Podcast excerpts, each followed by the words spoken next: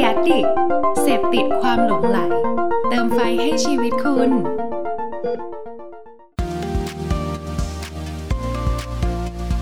Addict Talk ชวนเพื่อนมาเล่าเม้ามอยแบบเจาะลึก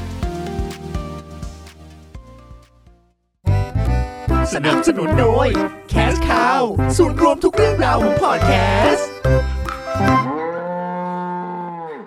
สวัสดีครับขอต้อนรับทุกคนเข้าสู่ Addict Talk นะครับรายการไลฟ์ของ Addict นะฮะซึ่งวันนี้นะครับก็กลับมาอีกครั้งนะครับกับซีรีส์ที่เราจะพูดคุยกับพอดแคสเตอร์นะฮะหรือว่าคนที่เป็นเจ้าของรายการพอดแคสต์นั่นเองนะฮะที่ทางเราได้ร่วมมือกับทาง Cash Cow นะครับในการเรียนเชิญคนที่ทำพอดแคสต์เนี่ยคนเจ๋งๆคนที่เป็นแบบโอ้โหท็อปในประเทศเลยเนี่ยมาพูดคุยแลกเปลี่ยนกันนะครับก็ก่อนอื่นนะฮะก็ไหนๆก็พูดถึงพาร์ทเนอร์ที่เรียนเชิญพอดแคสเตอร์มาพูดคุยกันในวันนี้นะฮะก็ย้ำอีกครั้งนะครับถ้าใครที่สนใจด้านพอดแคสต์แล้วก็อยากจะหาเหมือนเป็นเพจนะฮะที่เราสามารถติดตามข่าวสารอะไรต่างๆเกี่ยวกับเรื่องพอดแคสต์นะครับก็สามารถเข้าไปติดตามนะครับแคสข่าวรวมทุกเรื่องราวของพอดแคสต์กันได้นะครับก็จะมีพี่วัวนะฮะคอยมาแนะนำนะครับข้อมูลต่างๆที่น่าสนใจมากมายนะครับก็ก่อนที่เดี๋ยวจะมาพบกับแขกรับเชิญของเรานะฮะจริงๆตอนนี้เนี่ยก็มีอีกหนึ่งข่าวที่ผมอยากจะมาประชาสัมพันธ์นะครับเพราะว่าเป็นเรียกได้ว่าเป็นข้อมูลแล้วก็เป็นกิจกรรมดีๆมากๆเลยนะครับซึ่งผมเคยแนะนำไปครั้งหนึ่งแล้วแหละนะฮะแต่ว่าอันนี้เนี่ยมาเป็นอีกกิจกรรมนึงที่มาต่อยอดจากเดิมแล้วนะครับซึ่งกิจกรรมนี้ครับก็คือ Limited Education นะครับเป็นโครงการที่ถ้าเพื่อนๆจำกันได้นะฮะก็ในช่วงหลายๆปีที่ผ่านมาในแคมเปญดังๆก็คือขนมปังเนยสดนะครับที่ทาง Limited Education ได้ไปร่วมกับทาง After You นะครับหรือว่าในช่วงปีที่แล้วนะฮะก็มีบาร์บีคิวนะครับที่มีการปรับเปลี่ยนชื่อของบาร์บีคิวพลาซ่านะครับเพื่อแสดงให้เห็นนะฮะว่าเฮ้ยประเทศไทยเนี่ยมันมีปัญหาเรื่องความเหลื่อมล้ำทางการศึกษานะครับที่มีเด็กๆหลายคนนะที่เขาขาดโอกาสในส่วนนี้นะครับโดยล่าสุดนี้ครับตอนนี้เนี่ยทาง Limited Education นะครับเขาก็ได้ร่วมมือกับศิลปินนะฮะไทย Illustrator นะครับกับ Designer Community ต่างๆนะครับสร้างสรรค์โอ้โหผลงานออกแบบสุดพิเศษเยอะแยะมากมายเลยนะครับกว่าศิลปินเนี่ยกว่า17คนเลยนะครับง่ายๆครับเพียงแค่ถ้าสมมุติว่าเราบริจาคนะครับช่วยเหลือน้องๆมูลค่า699บาทขึ้นไปนะครับก็สามารถเข้ามากรอกข้อมูลเพื่อรับของที่ระลึกได้เลยนะครับแล้วก็เดี๋ยวผมพาให้ดูฮะของที่ระลึกแต่ละอันเนี่ยเรียกได้ว่าตัวผมเองเนี่ยยังโหอยากได้เอามาเก็บสะสมไว้เลยนะครับมีหลากหลายมากๆนะครับไม่ว่าจะเป็นเสื้อยืดนะครับหรือว่าจะเป็นกระเป๋าผ้าต่างๆนะมีโปสเตอร์มีกระเป๋าผ้ามีเสื้อยืดนะครับมีหนังสือนะครับโปสการ์ดก็มีนะครับหมอนน่ารักนะฮะแล้วก็มีหมวกปักลายก็มีด้วยนะครับก็เรียกได้ว่าหลากหลายมากๆเลยนะครับชุดเข็มกลัดก็มีนะครับก็ถ้าสมมุติว่าใครสนใจนะครับอยากได้ผลงานสุดพิเศษนะครับที่ร่วมมือกับทางโครงการ Limited Education ในครั้งนี้นะครับก็สามารถนะครับมาร่วมบริจาคกันได้นะครับหรือว่าลองมาดูรายละเอียดเพิ่มเติมกันได้ครับที่ Facebook Limited Education นะครับบอกเลยว่าเป็นโครงการอันนึงที่ผมเนี่ยอยากจะแนะนำให้เพื่อนๆได้มามีส่วนร่วมนะครับเพราะว่าพอเราเจอช่วงสถานการณ์วิกฤตโควิดแบบนี้เนี่ยอีกหนึ่งกลุ่มคนที่เราอาจจะมองข้ามไปนะครับก็คือน้องๆหลายคนนี่แหละที่พอเขาไม่สามารถไปเรียนได้หรือมีอุปกรณ์ในการเรียนที่มันสามารถเรียนออนไลน์ต่างๆได้เนี่ยเขาขาดโอกาสทางการศึกษาเยอะแยะมากมายเลยนะครับ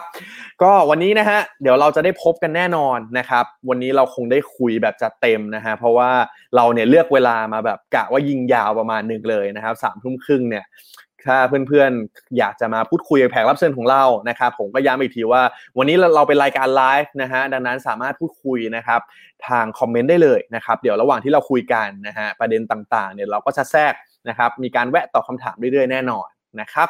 โอเคครับมาเจอกับแขกรับเชิญของเรากันเลยดีกว่านะครับสวัสดีครับพี่เบสครับสวัสดีครับสวัสดีน้องเพิร์ทนะครับครับก่อนอื่นเลยนะครับรบกวนพี่เบสช่วยแนะนำตัวให้เพื่อนๆชาว Addict ได้รู้จักเพิ่มเติมกันหน่อยครับ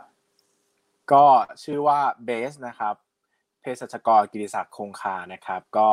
ทำเพจลงทุนศาสตร์นะครับแล้วก็ลงทุนศาสตร์พอดแคสต์ก็หลายคนก็อาจจะเคยติดตามผลงานกันมาบ้างนะครับก็หน้าตาเป็นอย่างนี้ผมเชื่อว่าหลายคนเนี่ยน่าจะแบบถ้าใครสนใจเรื่องนี้ลงทุนศาสตร์น่าจะเป็น1ใน channel 1ในเพจที่เพื่อนๆน่าจะติดตามแล้วก็เคยเห็นคอนเทนต์เคยศึกษากันมาอย่างแน่นอนนะฮะซึ่งวันนี้เราก็ได้อยู่กับคนที่เป็นเบื้องหลังนะครับเพจนี้แบบ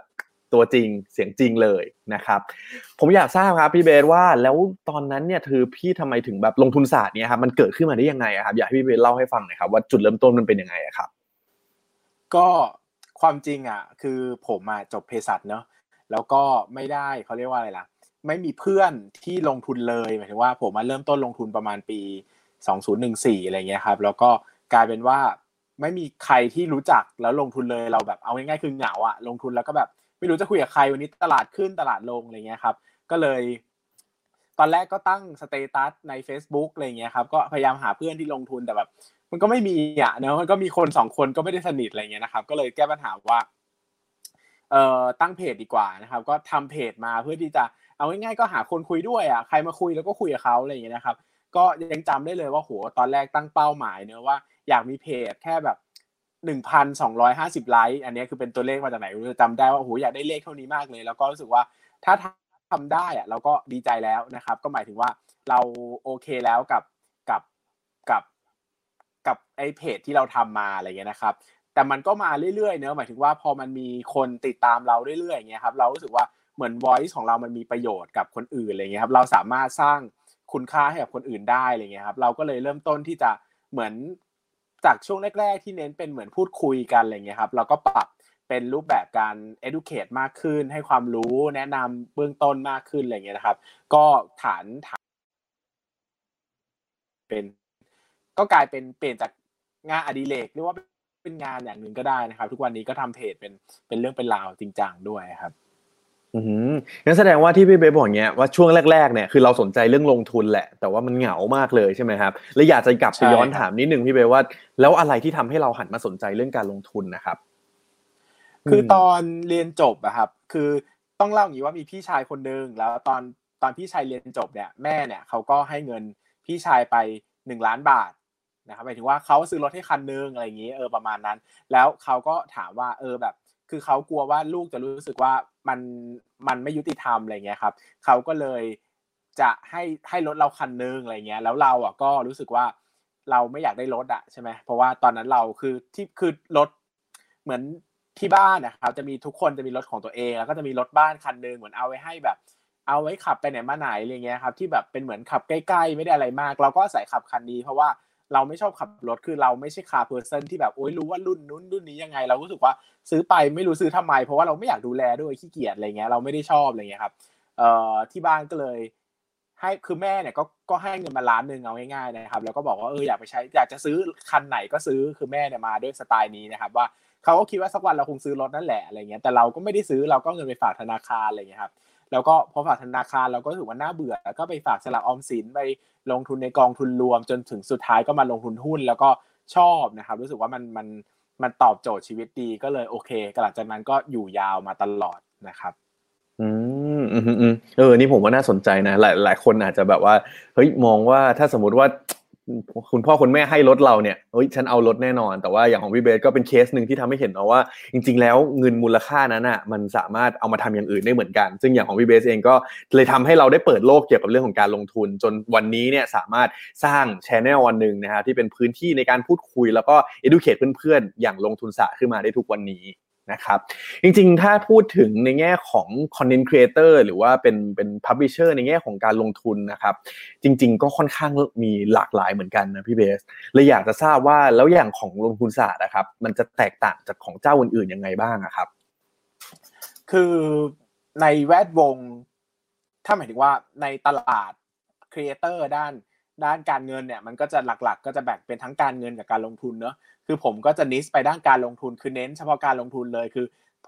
เนื้อหาด้านการเงินจะน้อยเช่นจะไม่ได้มาสอนบริหารเงินสอนออมสอนอะไรเงี้ยคือจะเน้นการลงทุนและเน้นการลงทุนในหุ้นด้วยนะครับก็จะพูดถึงสินทรัพย์อย่างอื่นน้อยมากนะครับแล้วเนื้อหาเนี่ยหมายถึงว่าถ้าพูดถึงเพจหุ้นด้วยกันเนี่ยคือเพจอื่นนะครับมักจะเป็นเพจที่ให้ information เกี่ยวกับbusiness เกี่ยวกับหุ้นเช่นหุ้นตัวนี้เป็นยังไงมีลักษณะยังไง business นี้เป็นยังไงธุรกิจเขาทำอะไรอะไรเงี้ยนะครับ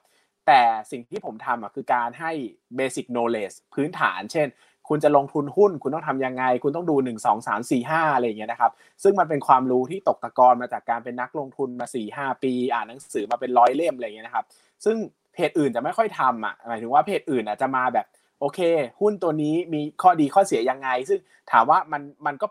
ก็ดีไหมมันก็ดีในแง่หนึ่งอะไรเงี้ยนะครับแต่ผมก็จะ differentiate ตัวเองออกมาว่าผมก็จะไม่ค่อยได้เล่าเรื่องพื้นฐาน business ธุรกิจอะไรเท่าไหร่ว่าผมรู้สึกว่า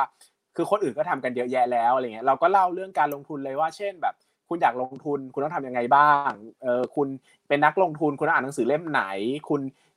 ต้องอ่านคุณต้องวิเคราะห์งบการเงินยังไงดูธุรกิจยังไงซึ่งคอนเทนต์แบบนี้มันมีคนทำน้อยถึงน้อยมากนะน้อยมากๆเลยนะครับเพราะว่าจริงๆแล้วอ่ะมันไม่ค่อยมีใครกล้ามาสอนกันเอาง่ายๆเนอะเพราะว่าการจะกล้าที่จะไปบอกคนอื่นว่าต้องทำยังไงที่จะลงทุนอย่างงู้นอย่างเงี้ยมันอาจจะแบบมันอาจจะดูเป็นการวางตัวเหนือกว่าหรือเป็นอาจารย์เป็นอะไรเงี้ยนะครับซึ่งคือตัวผมเองอ่ะก็วางตัวตั้งแต่ต้นแหละว่าเอ้ยเราไม่ได้เก่งกว่าคุณนะเราไม่ได้แบบเป็นกูรูไม่ได้เป็นเซียนไม่ได้เป็นอะไรก็แค่แบบก็แค่ผ่านมาก่อนเรียนรู้มาก่อนก็มาแบ่งปันกันคุณก็เอาความรู้ผมไปแล้วคุณก็ไปลองวิเคราะห์ดูนะว่ามันใช้ได้จริงหรือเปล่าทำได้จริงไหมอะไรเงี้ยครับซึ่งมันก็เติบโตมาด้วยอะไรแบบนั้นหมายถึงว่าเพจผมก็จะเป็นซิกเนเจอร์ด้านว่าเฮ้ยสอนลงทุนเริ่มต้นลงทุนยังไงคืออยู่เหมือนเป็นเพื่อนกับนักลงทุนอะไรเงี้ยครับก็อาจจะไม่ได้เจาะลึกไปเรื่อง business หรือว่าธุรกิจเยอะแยะมากมายอะไรเงี้ยครับพอจริงๆพอพี่เบนเล่าให้ฟังเงี้ยครับถ้าสมมติว่าหลายคนที่เฮ้ยฉันอยากเป็นคอนเทนต์ครีเอเตอร์บ้างฉันอยากทำเพจบ้างเงี้ยน่าจะเห็นไอเดียเหมือนกันเนาะว่าถึงแม้ว่าเราจะทำเรื่องที่มันก็มีหลายคนทำเรื่องนี้แหละแต่เราลองหามุมลองหาเหลี่ยมที่มันแบบว่ามันเป็นเรื่องที่เราอินจริงๆแล้วมันแตกต่างจากคนอื่นดูมันก็สามารถต่อยอดได้เหมือนกันนะครับแล้วอย่างเงี้ยครับพอพี่เบสทำมาตอนนี้โอ้โหเติบโตมีหลายแสนคนติดตามนะครับตอนนี้พี่เบสคือทำคนเดียวเลยป่ะฮะหรือว่าเปิดเป็นบริษัทหรือว่ายังไงบ้างครับตอนนี้สำหรับลงทุนศาสตร์ครับก็ยังเป็นบุคคลธรรมดาอยู่นะครับแต่งานอ่ะจะมีคืองานฝั่งขายติดต่อลูกค้าเนี่ยจะเอาซอร์สก็คือมีบริษัทที่เป็นพาร์ทเนอร์กันนะครับคอยดูแลให้ทั้งหมดเลยเรื่องการวางบินออกบินติดต่อลูกค้าบรรณาธิการงานเขียนอะไรเงี้ยครับหรือว่าทำโปรดักชันคลิปวิดีโอหรือว่าพอดแคสต์ถ้าลูกค้าต้องการเนอะอันนี้ก็จะแบบเอาซอร์สหมดเลยก็คือจะมีเรื่องการขายเรื่องการดีลกับลูกค้าเนี่ยเราจะไม่ทำเองเลยก็แบ่งเป็น profit sharing กันเนี่ยครับแล้วก็ส่วนที่เป็นงานโปรดักชันที่ทางคอนเทนต์จริงๆเนี่ยก็จะมี2คนมีผมกับผู้ช่วยอีกคนนึงผมก็หลักๆก็จะเขียนบทความอย่างเงี้ยครับหรือว่าอัดพอดแคสต์ก็จะเป็นไฟล์ดิบแล้วก็ส่งให้เพื่อนก็จะมาลงเป็นบทความเอาไปลงเพจนะครับหรือว่าไปตัดต่อเสียงแล้วทำเป็นพอดแคสต์อะไรเงี้ยหลักๆก็ทำกันแค่2คนอะไรเงี้ยก็โปรดักชันก็จะแบบบ้านๆอะไรเงี้ยเอาจริงๆคืองานของผมมาสังเกตว่าถ้าไปดูในเพจหรือไปดูในอะไรก็ตามเดี๋ยวจะรู้สึกว่ามันจริงๆแล้วมันมีความแบบน้อยมากๆนะอย่างบทความเงี้ยก็จะเน้นแต่บทความไปเลยคือคนอื่นอาจจะมีอินโฟกราฟิกสวยๆมีอะไรมากมายเพจผมก็ไม่มีเพราะว่ามันไม่มีใครทำอะไรเงี้ยหรือพอดแคสต์อย่างเงี้ยคือคนอื่นเขาก็จะมีตัดต่อเสียงทำจังหวะหรือนู่นนี่นั่นมีสคริปต์มีอะไรเงี้ยผมก็ไม่มีเพราะว่ามันก็มีคนอยู่แค่2คนก็แค่คือแค่ทำแค่นี้ก็ทำแทบไม่ทันแล้วก็เอาเท่าที่ไหวแล้วรู้สึกว่าสุดท้ายแล้วแก่นของเรื่องจริงๆอ่ะมันคือคอนเทนต์ที่เราสื่อออกไปซึ่งคนเขาอยู่กับเรามาด้วยอะไรแบบนั้นนะคือเขาอยู่มาตั้งนานอ่ะคือสุดท้ายแล้วคือคนที่อยู่กับเราคนไม่ได้มองหาอะไรที่มันสวยงามอะไรที่มันเป็นอินโฟกราฟิกหรือเป็นอะไรที่แบบใหญ่โตเป็นคลิปวิดีโอสวยๆเขาก็ต้องการแค่คอนเทนต์จริงๆอ่ะเราก็สื่อสารคอนเทนต์กับเขาแล้วก็อยู่กับเขาแบบสุดท้ายเราก็ตัดสิ่งที่เรารู้สึกว่ามันยากออกแล้วก็เก็บไว้เฉพาะสิ่งที่สำคัญอะไรอย่างเงี้ยครับเมื่อสักครู่พี่เบสได้พูดถึงพอดแคสต์ขึ้นมาแล้วนะฮะแล้วก็จริงๆเป็นท็อปิกหลักเลยแหละที่วันนี้อยากจะชวนพี่เบสมาคุยนะครับเพราะว่าเราได้เป็นเหมือนทำเป็นซีรีส์เนาะที่จะเรียนเชิญคนที่ทำพอดแคสต์เนี่ยมาพูดคุยกันและอยากทราบครับว่าอย่างของพี่เบสเองนะครับคือตอนแรกเราทำเป็นเพจเราทำเป็นเว็บไซต์บทความต่างๆเหล่านี้อะไรอะครับที่ทำให้เราอยากจะไปเริ่มต้นทำพอดแคสต์ขึ้นมาครับคือต้องเล่าว่าเด็กๆอยากเป็นดีเจแบบประมาณว่ามีความว่าเฮ้ยแบบชอบอะเหมือนว่าเราอะชอบดีเจเรารู้สึกว่าเราอะคือเด็กๆเนอะย้อนไปประมาณปี 2000 อะไรเงี้ยมันไม่มีทางเลือกอะไรให้เราเสพคอนเทนต์มากก็จะมีหนังสือวิทยุโทรทัศน์ใช่ไหมแล้วเราก็รู้สึกว่าบางทีอะเราก็อยู่กับวิทยุเยอะแล้วเรารู้สึกว่าแบบเฮ้ยเป็นดีเจมันเท่จังเนอะมันพูดอะไรก็มีคนฟังอะเรารู้สึกว่าเฮ้ยความจริงเราอะอยากเป็นดีเจอยากพูดให้คนฟังบ้างอะไรเงี้ยเราอยากพูดนู่นพูดนี่อะไรเงี้ยครับแต่คือผมไม่อยากทำมานานมากแล้วนะคือทำตั้งแต่ยุคที่แบบคนอื่นเขาเริ่มทำกันนะคือผมมันทำช้านะมาทำปลายปี2019เองเพิ่งทำมาแบบไม่ถึงน่าจะประมาณสักครึ่งปีอะไรเงี้ยเพราะว่าจริงๆอยากทำมาตลอดแต่เคยทำแล้วมันโปรดักชันมันไม่ไหวต้องมาตัดเองลงเองอะไรเงี้ยครับก็เป็นปัญหาว่า เราทำไม่ไหวเราก็เลยไม่อยากทำเพราะว่ามันเกินตัวอะไรเงี้ยครับจนเนี่ยแหละได้ผู้ช่วยได้เพื่อนมาช่วยทำก็กลายเป็นว่าเขาตัดต่อเสียงได้แล้วก็บริหารลงช่องทางได้แล้วก็รู้สึกว่าเฮ้ยอันนี้เป็นสิ่งที่เราอยากทำมานานแล้วอะไรเงี้ยครับแล้วก็ทำเพราะว่าสนุกด้วยแหละคือตอนนั้นน่ะคือเราก็อันหนึ่งนะคือเรารู้ว่างานเชิงหนึ่งนะเรารู้ว่าพอดแคสต์เป็นตลาดที่ยังไม่ใหญ่เท่าเพจหรือเท่าเว็บไซต์อะไรเงี้ยโฆษณาจะขายได้ไหมก็ไม่รู้ว่าอยากทำก็ทำอะไรเงี้ยสองก็คือเราก็รู้ด้วยนะว่าแบบจริงๆแล้วมันมีงานของเรางานเชิงลงทุนมันนิชมากเนอะคนอื่นนะเขาสมมติว่าเอาง่ายๆนะสมมติว่าพูดเรื่องการเมืองพูดเรื่องภาษาอังกฤษเงี้ยพูดเรื่องทั่วๆไปอะไรเงี้ยหรือว่าข่าวสารอะไรเงี้ยมันจะค่อนข้างแมสกว่าคือกลุ่มคนฟังจะกว้างแต่พูดเรื่องหุ้นน่ะมันต้องเป็นคนที่ลงทุนในหุ้นจริงๆซึ่งในประเทศไทยจะมีคนลงทุนในหุ้นสักประมาณแบบไม่เกินแบบน่าจะประมาณสัก 600,000 700,000 คนถ้านับเป็นคนนะไม่ได้นับเป็นบัญชีเลยคือแบบมันไม่ได้เยอะขนาดนั้นน่ะแล้วคือคนที่ฟังพอดแคสต์อีกมันก็จะลิสต์ลงมาอีกแต่เรารู้สึกว่าเราทำแล้วเราสนุกดีเราก็ทำอะไรเงี้ยเรารู้สึกว่าเฮ้ยเราทำตามความชอบเราก็บอกตัวเองว่าทำไปก่อนมันอยากเลิกก็ค่อยเลิกก็ไม่ได้เสียหายอะไรอะไรเงี้ยครับ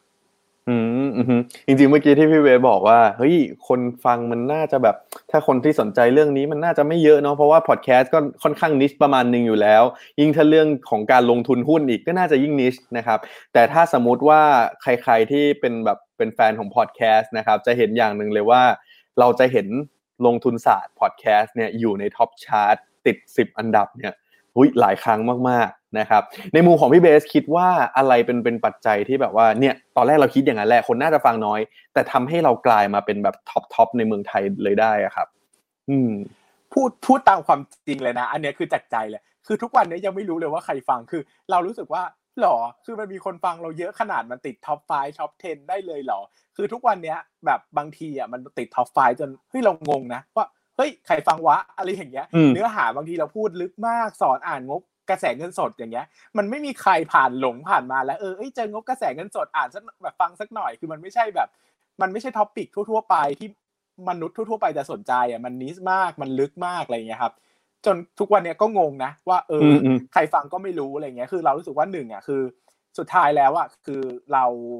ล้มลุกคลุกคลานมาเยอะกับการทำพอดแคสต์เราตอนแรกเราพยายามจะทำแมสคือพยายามจะพูดเรื่องการเงินที่ใครๆก็ฟังได้แต่พอมันพูดเรื่องที่ใ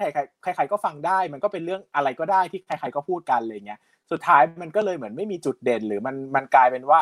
ไม่มีอะไรที่ดึงเขาไว้ได้จริงๆอะไรเงี้ยครับสุดท้ายแล้วเราก็ทำนิชไปเลยคือลงการลงทุนแบบลึกไปเลยกลายเป็นว่ายิ่งสอนลึกเท่าไหร่พูดลึกเท่าไหร่คนยิ่งฟังเยอะอะไรอย่างเงี้ยครับสุดท้ายแล้วเรารู้สึกว่าแบบ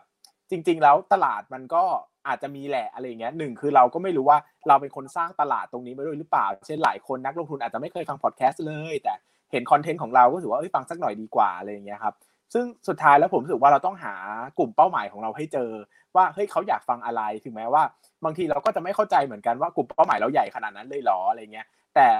ผมว่ามันต้องทดลองตลาดอะเราก็ต้องลองทำหลายๆแบบไหนที่มันโอเคสุดดีที่สุดมันก็ตอบเราเองเพราะว่าตอนแรกเนี่ยพูดกว้างมากแมสมากแต่กลับกลายเป็นว่ามันไม่มีแบบมันไม่มีมัน engage มันต่ำมากอะครับช่วงแรกๆแต่พอมาพูดเรื่องลึกๆengage มันดีเนอะเรารู้สึกว่างั้นเราก็ทำลึกๆไปแล้วกันทำไปก็บางทีก็ไม่เข้าใจนะว่าใครฟังแต่รู้สึกว่ามันก็มีคนฟังอะมันก็มียอดฟังก็ก็ทำละกันอะไรอย่างเงี้ยครับก็มาแบบงงๆนะเอาจริงๆอะไรอย่างเงี้ยครับเพราะว่าอันนี้จริงผมรู้สึกว่าพอพี่เบสแชร์มาแบบเนี้ยมันทำให้เห็นเหมือนกันว่าพอดแคสต์อาจจะยังเป็นช่องทางที่ค่อนข้างมีจุดอ่อนในแง่ของการ engage หรือว่าการเข้าใจเนาะว่าตกลงคนที่ฟังจริงๆเขาคือใครเพราะว่าจริงๆช่วงหลายวันที่ผ่านมาเนี้ยผมก็พยายามแบบไปคุยสแตทไปดูหลังบ้านในพอดแคสต์ที่ผมทำเหมือนกันว่าเฮ้ยตกลงเขาคือใครกันแน่เดโมกราฟิกอะไรเขาคืออะไรซึ่งต้องบอกเลยข้อมูลมันแทบไม่มีจริงๆนะฮะมันยังหาดูยากมากๆนะครับดังนั้นถ้าสมมติวันนี้นะครับเพื่อนๆที่กำลังรับชมรับฟังพอดแคสต์หรือว่าไลฟ์ของเราอยู่นะตอนนี้นะครับก็ถ้าสมมติว่าใครฟังลงทุนศาสตร์นะครับเข้ามาบอกพี่เบสกันได้นะฮะว่าเฮ้ยทำไมถึงฟังนะครับพี่เบสจะได้รู้เหมือนกันว่าคุณคือใครนะครับและเหตุผลอะไรที่คุณถึงหันมาฟังกันจนทำให้ถึงแบบติดขึ้นท็อป5ได้เลยนะครับคุณคือใครทำไมคุณมีจำนวนมากจังผมยังไม่รู้ว่าคุณคือใครครับใช่ฮะก็นี่มีเพื่อนๆมาคอมเมนต์นะครับว่าตามฟังพี่เบสเกือบทุกตอนเลย นะครับอ๋อนะครับนี่ตัวจริงมีจริงๆด้วยมีจริงๆด้วยใช่ฮะไม่ได้แบบไม่ใช่บั๊กของแอปอะไรแอปหนึ่งแน่นอนครับมีคนฟังจริงๆนะครับจำได้ว่าวันแรกที่เอาลง Apple Podcast อ่ะขึ้นอันดับ2งงมากเลยว่าเฮ้ยแบบว่ามันล้วนป่าววะเหมือนประมาณว่าแบบโปรแกรมมันนับอันดับมันเสียหรือเปล่าทำไมมันขึ้นอันดับ2อะไรเงี้ยไม่เข้าใจเหมือนกันอะไรเงี้ยครับก็ก็ตลกดีแต่แบบว่าคือเอาจริงๆนะตอนแรกอ่ะผมคิดว่ามันเป็นแบบมันมีปัญหาในเชิงการจัดชาร์ตจริงๆอ่ะคือผมคิดว่าแบบคือถ้าพูดกันจริงๆนะคือพอดแคสต์บางเจ้าเขาดังมากเลยอ่ะหมายถึงว่าเขาแมสมากแมสสุดๆเลยอย่างเงี้ยในขณะที่ผมอ่ะลงดูศาสตร์พอดแคสต์ถือว่าเป็นพอดแคสต์โนเนมมากเลยนะคือถ้าคนไม่เคยคือคนอาจจะเห็นในชาร์ตว่ามันติดชาร์ตนะแต่หมายถึงว่าในแมสทั่วๆไปมุมมองว่าใครจะพูดถึงอ่ะมันไม่มีใครพูดถึงกันอ่ะมันเป็นอะไรที่แบบดูแบบโนเนมมากๆอะไรอย่างเงี้ยครับแต่มันกลับอยู่ได้ก็หลังๆคือตอนแรกก็ไม่ค่อยเชื่อชาร์ตเท่าไหร่คิดว่าชาร์ตมันผิดอะไรอย่างเงี้ยแต่ก็หลังๆก็มันก็อยู่มาได้นานเหมือนกันเนอะก็คงมีคนฟังจริงๆแหละอะไรอย่างเงี้ยครับก็คือหลังๆอ่ะมันมีข้อดีว่าเรามาทำ YouTube เยอะขึ้นแล้วก็พยายามจะสื่อสารกับคนฟังว่าเนี่ยถ้าคุณอยากเม้นคุยกับเราอ่ะมาเม้นคุยใน YouTube นะเพราะว่ามันอ่านง่ายบางที Apple Podcast เนี่ยมันเม้นไม่ได้ใช่มั้ยมันต้องรีวิวอย่างเดียวแล้วแบบบางทีเขาจะคุยอะไรกับเขาคุยไม่ได้เราก็เลยจะพยายามจะบอกเขาว่าเอ้ยถ้าคุณอยากคุยกับเรามาคุยใน YouTube นะคุณฟังที่อื่นก็ได้แล้วมาเม้นใน YouTube เอาอะไรอย่างเงี้ยอย่างบางอันที่เราถามความเห็นหรือว่าให้เขาช่วยโหวตว่าจะทำแนวทางคอนเทนต์ยังไงต่อไปก็มีคนเม้นเป็น100นะมันก็หลังๆคือเราก็อาจจะต้องหาช่องทางให้เขาได้มีโอกาสได้พูดคุยกับเรามากขึ้นอะไรอย่างเงี้ยครับอย่างนี้แสดงว่าตอนนี้ของพี่เบสก็คือเวลาเราลงในพอดแคสต์แล้วเราก็จะลงใน YouTube ด้วยใช่ไหมครับใช่ครับเราจะลงใน YouTube ด้วยเพราะว่า YouTube เป็นช่องทาง engage ที่ดีกับคนฟังเนอะเพราะว่าพอดแคสต์ช่องทางอื่นน่ะมันไม่ค่อยเอื้อกับการคอมเมนต์หรือว่าอะไรคือเราต้องเข้าใจว่าคือ user experience หรือว่า user interface ในแอปพลิเคชันพอดแคสต์จริงๆอ่ะมันไม่ได้เอื้อกับการเมนต์อ่ะมันไม่ได้เอื้อกับการคอมเมนต์หรือการพูดคุยเพราะว่ามันดูไม่ได้เป็นโซเชียลเน็ตเวิร์คแต่ YouTube มันมีความเป็นโซเชียลเน็ตเวิร์คสูงคือมันเลื่อนลงมามันก็เจอช่องคอมเมนต์แล้วเวลาคนอื่นมาคอมเมนต์เราก็อาจจะอยากคอมเมนต์บ้างแต่อย่าง Apple Podcast หรือว่าอย่าง Podbean หรืออย่าง Spotify มันเมนต์ได้ก็จริงแต่แบบว่ามันลักษณะของ environment ในแอปพลิเคชันมันไม่ได้เอื้ออะไรอย่างเงี้ยครับเราก็พยายามดึง YouTube มากขึ้นด้วยเพราะว่าส่วนหนึ่งคือหลายคนน่ะก็ใช้แอปพลิเคชันพวกนี้ไม่เป็นอะไรเงี้ยครับบางคนก็อายุเยอะแล้วอะไรเงี้ยเขาก็บางคนก็ใช้เปิดฟัง YouTube ในคอมเอาแล้วก็ทำนู่นนี่นั่นไปอะไรเงี้ยครับก็ได้ engage เพิ่มขึ้นส่วนนึงอะไรเงี้ยครับจริงๆเนี่ยผมก็ติดตามของพี่เบสมาอย่างต่อเนื่องเหมือนกันอันนี้อยากจะถามส่วนตัวพี่เบสว่าจริงๆแล้วว่าปัจจัยนึงที่ผมสังเกตว่ามันอาจจะเป็นช่วงนึงที่ทำให้เราเห็นลงทุนศาสตร์ขึ้นมาดับท็อปๆอ่ะผมไม่แน่ใจนะอันนี้ถามพี่เบสว่าตัวโลโก้ตัวแบบภาพที่เป็นแบบภาพปกของพอดแคสต์เราอะส่งผลไหมเพราะว่าเหมือนผมจำได้ว่าก่อนหน้านี้มันจะไม่ได้เป็นเท็กซ์ที่เขียนว่าแบบลงทุนศาสตร์พอดแคสต์เนาะมันจะเป็นภาพเป็นอะไรเงี้ยพี่ว่ามีส่วนไหมอะผมว่า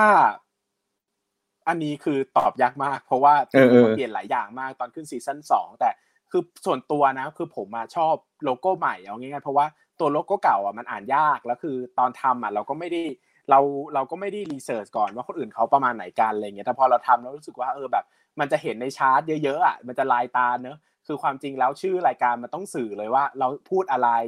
รายการชื่ออะไรอะไรเงี้ยดังนั้นเราก็จะรู้ว่าเฮ้ยการทำโลโก้คือก็อย่าติดเยอะอะไรอย่างเงี้ยเอาแค่ง่ายๆอ่านเลื่อนปุ๊บแค่เห็นรูปก็เข้าใจแล้วผมก็ว่า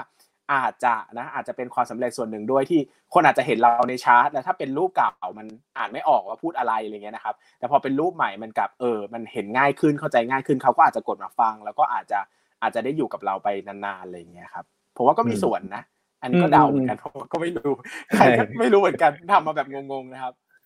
จริงฮะก็อันนี้มีเพื่อนๆทักมานะครับว่าผมมาฟังแบบตั้งแต่เสียงยังแตกอยู่เลยนะครับจนพัฒนามาขนาดนี้นะครับก็คืออย่างเงี้ยขอเล่าหน่อยคือผมมาไปซื้อไมค์มาแพงมากเลยนะแล้วก็แบบมีความมั่นใจมากเลยว่าเสียงมันดีมากเพราะว่าเราซื้อไมค์มาแพงเนอะก็หลายพันเลยเงี้ยครับแล้วก็อัดคือผมมากดตั้งค่าไมค์ผิดแล้วไมค์มันเสียงแตกแบบโอ้โหแบบหลาย10 EP อ่ะแตกจนขนาดที่ผมอ่ะเป็นคนอัดอ่ะผมฟังแล้วผมยังหงุดหงิดอ่ะผมก็ตกใจมากว่าผมมาปล่อยงานอย่างเงี้ยไปได้ยังไงอะไรเงี้ยคือเพื่อนที่เขาอัดอ่ะเขาก็เข้าใจว่ามันเป็นคุณภาพของไมค์เนอะ คือเขาก็เข้าใจว่ามันทำได้เท่านี้แหละอะไรเงี้ยพอเราไปฟังแล้วเราแบบเรายังหงุดหงิดเลยอ่ะซึ่งตอนนั้นอ่ะโชคดีมากว่าเราอ่ะก็ไปปรึกษาพี่แซม Get Talk พูดตรงๆเลยว่าพี่แบบเสียงไม่ไหวแล้วอะไรเงี้ยเขาก็แนะนำให้รู้จัก Room 508เนอะที่เป็นช่องพอดแคสต์อีกช่องนึงที่พี่คนทำพอดแคสต์ชุดนี้เขาจะมีความรู้เรื่องเกี่ยวกับระบบเสียง audio เยอะอะไรเงี้ยก็แบกคอมแบกอะไรแบกไมค์ให้เขาช่วยดูจนเขาแก้จนสำเร็จอะไรเงี้ยก็กลับมาดีมากขึ้นแล้วก็พอทำไปหลังๆก็ซื้อไมค์ใหม่ที่แพงกว่าเดิมอีกอะไรเงี้ยแต่ทำให้เสียงมันเนี๊ยบขึ้นแล้วตัดต่อมันง่ายขึ้นก็โอเคก็ไปช่วยแบ่งเบาภาระของเพื่อนด้วยอะไรเงี้ยครับซึ่งใครอ่ะถ้าฟังมาจากยุคแบบเนี่ยคือถ้าพูดมาฟังมาตั้งแต่ยุคเสียงแตกอาจจะรู้เลยว่าโหแบบคุณอดทนว่าการฟังผมเพราะว่าเสียงมันทุเรศแต่คุณก็ยังฟังว่าผมจะแบบซาบซึ้งใจมากกับคนที่เขาอยู่กันมานานๆเลยอย่างเงี้ยครับจริงๆอย่างเงี้ยพอเวลาผมได้คุยกับหลายคนนะครับพี่เบสก็จะเห็นว่าเบื้องหลังการทำงานแต่ละคนก็แตกต่างกันเนาะอยากรู้ว่าอย่างของพี่เบสเองอะครับการที่เราจะทำพอดแคสต์ขึ้นมาสักตอนนึงอะครับเรามีกระบวนการยังไงกันบ้างครับที่เราทำฮะคือจะพูดว่าถ้าใครเป็นคอนเทนต์ครีเอเตอร์อะอย่าเอาผมเป็นสารณะเพราะว่าผมมันเป็นแบบคือผมเป็นพวกบูมบามคือเอาจริงๆอะคืออย่างเพิร์ทอย่างเงี้ยเป็นน่าจะเป็นเฟรนด์ใน Facebook นะก็จะรู้ว่าเฮ้ยจริงๆชีวิตผมมันมีเรื่องเยอะมากที่ต้องทำนะแบบคืองานผมมันบันเทิงมากในแต่ละวัน มันจะมีดูลิสต์วันละเป็น10อย่างอะไรเงี้ยคือผมจะไม่มีเวลาประดิษฐ์ประดอยอะไรเยอะอย่างบทความในลงทุนศาสตร์เนี่ยควรจะต้องเขียนให้จบภายใน15นาทีหรือ20นาทีต่อชิ้นอะไรอย่างเงี้ยหรือว่าอย่างพอดแคสต์เนี่ยคือต้องอัดเทคเดียวผ่านคือผมเป็นคนที่ไม่เคยมีเทค2เลยแล้วก็ไม่เคยมีสคริปต์ทุกอย่างคือสดหมดแล้วก็อย่างมากก็แค่มีบูลเลตเตรียมไว้แต่คือจะไม่มีอะไรที่ทำแล้วเสียเวลาเพราะว่าเราไม่ได้ว่างขนาดนั้นคือส่วนใหญ่ที่คิดได้ก็คือแค่คิดหัวข้อไว้เฉยๆว่าจะพูดอันนี้นะประมาณนี้นะแล้วก็เตรียมถ้ามีแมททีเรียลต้องเตรียมก็เตรียมไว้คร่าวๆแต่จะไม่ได้มีการมาร่างสคริปต์จะไม่ได้มีการตรวจสคริปต์หรือว่าไม่ได้มีทำอะไรแบบเยอะแยะเลยอะไรเงี้ยเพราะเราก็ถือว่าแบบเราทำไหวแค่นี้แล้วตัวคนฟังอ่ะผมก็จะบอกตลอดว่าเฮ้ยงานมันไม่ได้เนี๊ยบที่สุดนะเพราะว่าก็ต้องพูดกันตรงๆว่าเนี่ยผมทำมาเยอะเอพิโซดจะแบบ170แล้วมั้งแต่มันไม่ได้มีโฆษณาเข้ามันไม่ได้มีอะไรเข้าผมก็ไม่ได้แบบมีทุนทรัพย์เยอะแยะมากมายที่จะไปจ้างใครมาช่วยทำให้มันดีขึ้นผมก็บอกว่าก็ฟังเหมือนเพื่อนเล่าให้ฟังละกันแล้วคุณก็เก็บเอาคอนเทนต์ไปเก็บเอาส่วนที่คุณต้องการไปอะไรที่คุณคิดว่ามันไม่โอเคคุณก็หนักนิดเบาหน่อยก็ผ่อนให้กันละกันเพราะว่าผมไม่ได้เป็นทีมงานที่มีเป็น5คน10คนคอยนั่งตัดต่อคอยทำแบบสคริปต์อะไรให้ขนาดนั้นก็จะแบบทำบ้านๆหน่อยอะไรอย่างเงี้ยคนที่ตามมานานก็จะรู้ว่าก็ได้ประมาณนี้แหละอะไรอย่างเงี้ยอย่าไปหวังอะไรกับมันเยอะอะไรอย่างเงี้ยครับก็จะชินๆกันอะไรอย่างเงี้ยครับนี่แสดงว่าปกติแล้วเนี่ยปกติของพอดแคสต์ของลงทุนศาสตร์นะครับพี่เบสก็คืออัดสดๆเลยเนาะอย่างที่บอกก็คือตั้งบุลเลตไว้หรือว่าตั้งท็อปิกไว้แล้วก็เหมือนมาเล่าให้เพื่อนฟังนะครับแล้วก็ผมเมื่อกี้พี่เบสบอกว่าตอนนี้ทำมา170กว่าตอนแล้วเนี่ยมันถือว่าแสดงว่าพี่ทำทุกวันหรือว่าพี่ตั้งแต่ตอนเริ่มทำตั้งแต่ตอนปลายปีที่แล้วอะครับทำจันทร์ถึงศุกร์ครับก็เอารีเลทกับตลาดหุ้นเปิดจันทร์ถึงศุกร์ผมก็คือผมมารู้สึกว่าทุกวันอะเสาร์อาทิตย์เขาจะไม่ได้พักไงคือบางคนน่ะคือเราต้องเข้าใจอารมณ์เลิร์นเนอร์หรืออินพุตที่เขาเป็นนักเรียนรู้อ่ะเขาจะแบบเขาจะฟังอ่ะมีเขาบางคนมันเขาไม่ฟังแล้วเขาก็รู้สึกว่าเหมือนเขาอาจจะขาดอะไรไปอะไรเงี้ยผมก็เลยเอาแค่จันทร์ถึงศุกร์เพราะว่าเสาร์อาทิตย์ก็จะได้พักด้วยคือผมก็พักคนฟังก็พักอะไรเงี้ยครับแต่ทำจันทร์ถึงศุกร์อย่างเงี้ยมาตั้งแต่วันแรกที่ทำจนถึงวันนี้คือตอนแรกคุยกับเพื่อนว่าเฮ้ยทำ5วันต่อสัปดาห์แค่สัก30 EP ละกันอะไรเงี้ยให้มันมีตอนเยอะหน่อยแล้วก็จะผ่อนเหลือสัปดาห์ละตอน2ตอนอะไรเงี้ยครับแต่มันทำไปอ่ะเราก็รู้สึกว่าเราก็ยังทำไหวเนอะคือผมก็ตอบไม่ได้เหมือนกันว่าทำไมต้องทำอย่างนี้แต่ผมก็รู้สึกว่าก็ยังทำไหวก็ทำอะไรเงี้ยวันนึงไม่ไหวก็จะไม่ทำเพราะว่าจริงๆแล้วผมทำพอดแคสต์เนี่ยทำเป็นความสุขของตัวเองเลยว่าอยากทำก็ทำอะไรเงี้ยอยากพูดก็พูดคือไม่ได้แบบตั้งเป้าว่าจะต้องไปขายโฆษณาให้ใครต้องทำอะไรเยอะแยะมากมายคือวันนี้ยังพูดไหวก็พูดวันไหนพูดไม่ไหวก็จะลดลงอะไรอย่างเงี้ยนะครับก็บ่นกับเพื่อนมานานแล้วว่าเหนื่อยเนอะอะไรอย่างเงี้ยแต่มันก็ยังทำไหวก็ยังทำมาวันหนึ่งไม่ไหวก็จะต้องลดลงอะไรอย่างเงี้ยครับแล้วอย่างเงี้ยฮะปกติที่พี่เบสทำวันจันทร์ถึงศุกร์เนาะแล้วก็170กว่าตอนผมรู้สึกว่าเฮ้ยมันเป็นจำนวนที่ค่อนข้างเยอะประมาณนึงเลยครับเรามีวิธีการแบบว่าคิดท็อปิกให้มันแบบไม่ซ้ำเดิมหรือว่ามันแปลกใหม่ตลอดเวลาอย่างเงี้ยได้ยังไงบ้างครับเผื่อหลายๆคนเนาะจะอยากรู้เหมือนกันว่าฉันทำคอนเทนต์มาสักพักแล้วว่าแต่ฉันนึกไอเดียใหม่ๆไม่ออกเลยครับพี่เบสมีมุมมองยังไงบ้างครับในการคิดพวกนี้คือตอนแรกอ่ะ100ตอนแรกอ่ะมันก็ฟิตอ่ะคิดได้ทุกวันแหละอะไรอย่างเงี้ยพอ ขึ้นซีซั่น2เนี่ยก็เกิดปัญหาแล้วว่ามันเริ่มตันและมันเริ่มไม่ได้แล้วอะไรเงี้ยผมก็ใช้วิธีการแก้ปัญหาก็คือแบ่งเป็นซีรีส์นะครับอย่างวันจันทร์เนี่ยจะเป็นลงทุนศาสตร์เลคเชอร์ก็เหมือนสอนลงทุนหุ้นเลยไล่ไปทีละหัวข้ออันนี้ก็ง่ายเลยครับเพราะว่าเราเคยสอนหุ้นอยู่แล้วอะไรเงี้ยก็ไล่พูดไล่หัวข้อไปเรื่อยๆอะไรเงี้ยนะครับวันอังคารเนี่ยแต่ก่อนจะเป็นสัมภาษณ์แขกรับเชิญอย่างเงี้ยนะครับแต่ติดโควิดมาก็ติดปัญหาอีกว่าเชิญแขกไม่ได้อะไรเงี้ยนะครับก็เปลี่ยนมาเป็นช่วงประสบการณ์การลงทุนของตัวเองอันนี้ก็ง่ายเลยก็รู้ว่าทุกวันอังคารก็ต้องเอาเรื่องหุ้นที่เคยลงทุนมาเล่าอะไรเงี้ยนะครับวันพฤหัสก็จะเป็นคุยกับโคโฮสชื่อนายปั้นเงินอันนี้ก็จะวิเคราะห์หุ้นรายตัวกันอะไรเงี้ยนะครับก็จะมีท็อปิกที่เป็นฟรีฟอร์มจริงๆคือแค่วันพุธกับวันศุกร์ซึ่งมันก็จะเหลือแค่2ตอนต่อสัปดาห์ที่เราจะต้องเหมือนครีเอทอะไรใหม่ซึ่งมันก็จะง่ายหน่อยอะไรเงี้ยนะครับแต่ถ้าเป็นแต่ก่อนเนี่ยก็จะเหนื่อยหน่อยเพราะต้องคิดใหม่ทุกวันแต่เดี๋ยวนี้ก็5วันก็3วันก็ฟิกแล้วว่าเนื้อหาประมาณไหนอีก2วันก็ไปคิดเอาทีหลังว่าจะทำอะไรดีอะไรเงี้ยครับก็จะง่ายหน่อยมันก็จะไม่ค่อยเหนื่อยตอนคิดหรือว่าเตรียมหัวข้อเท่าไหร่เพราะว่าค่อนข้างจะฟิกไว้แล้วว่าแต่ละวันจะพูดอะไรอะไรเงี้ยครับ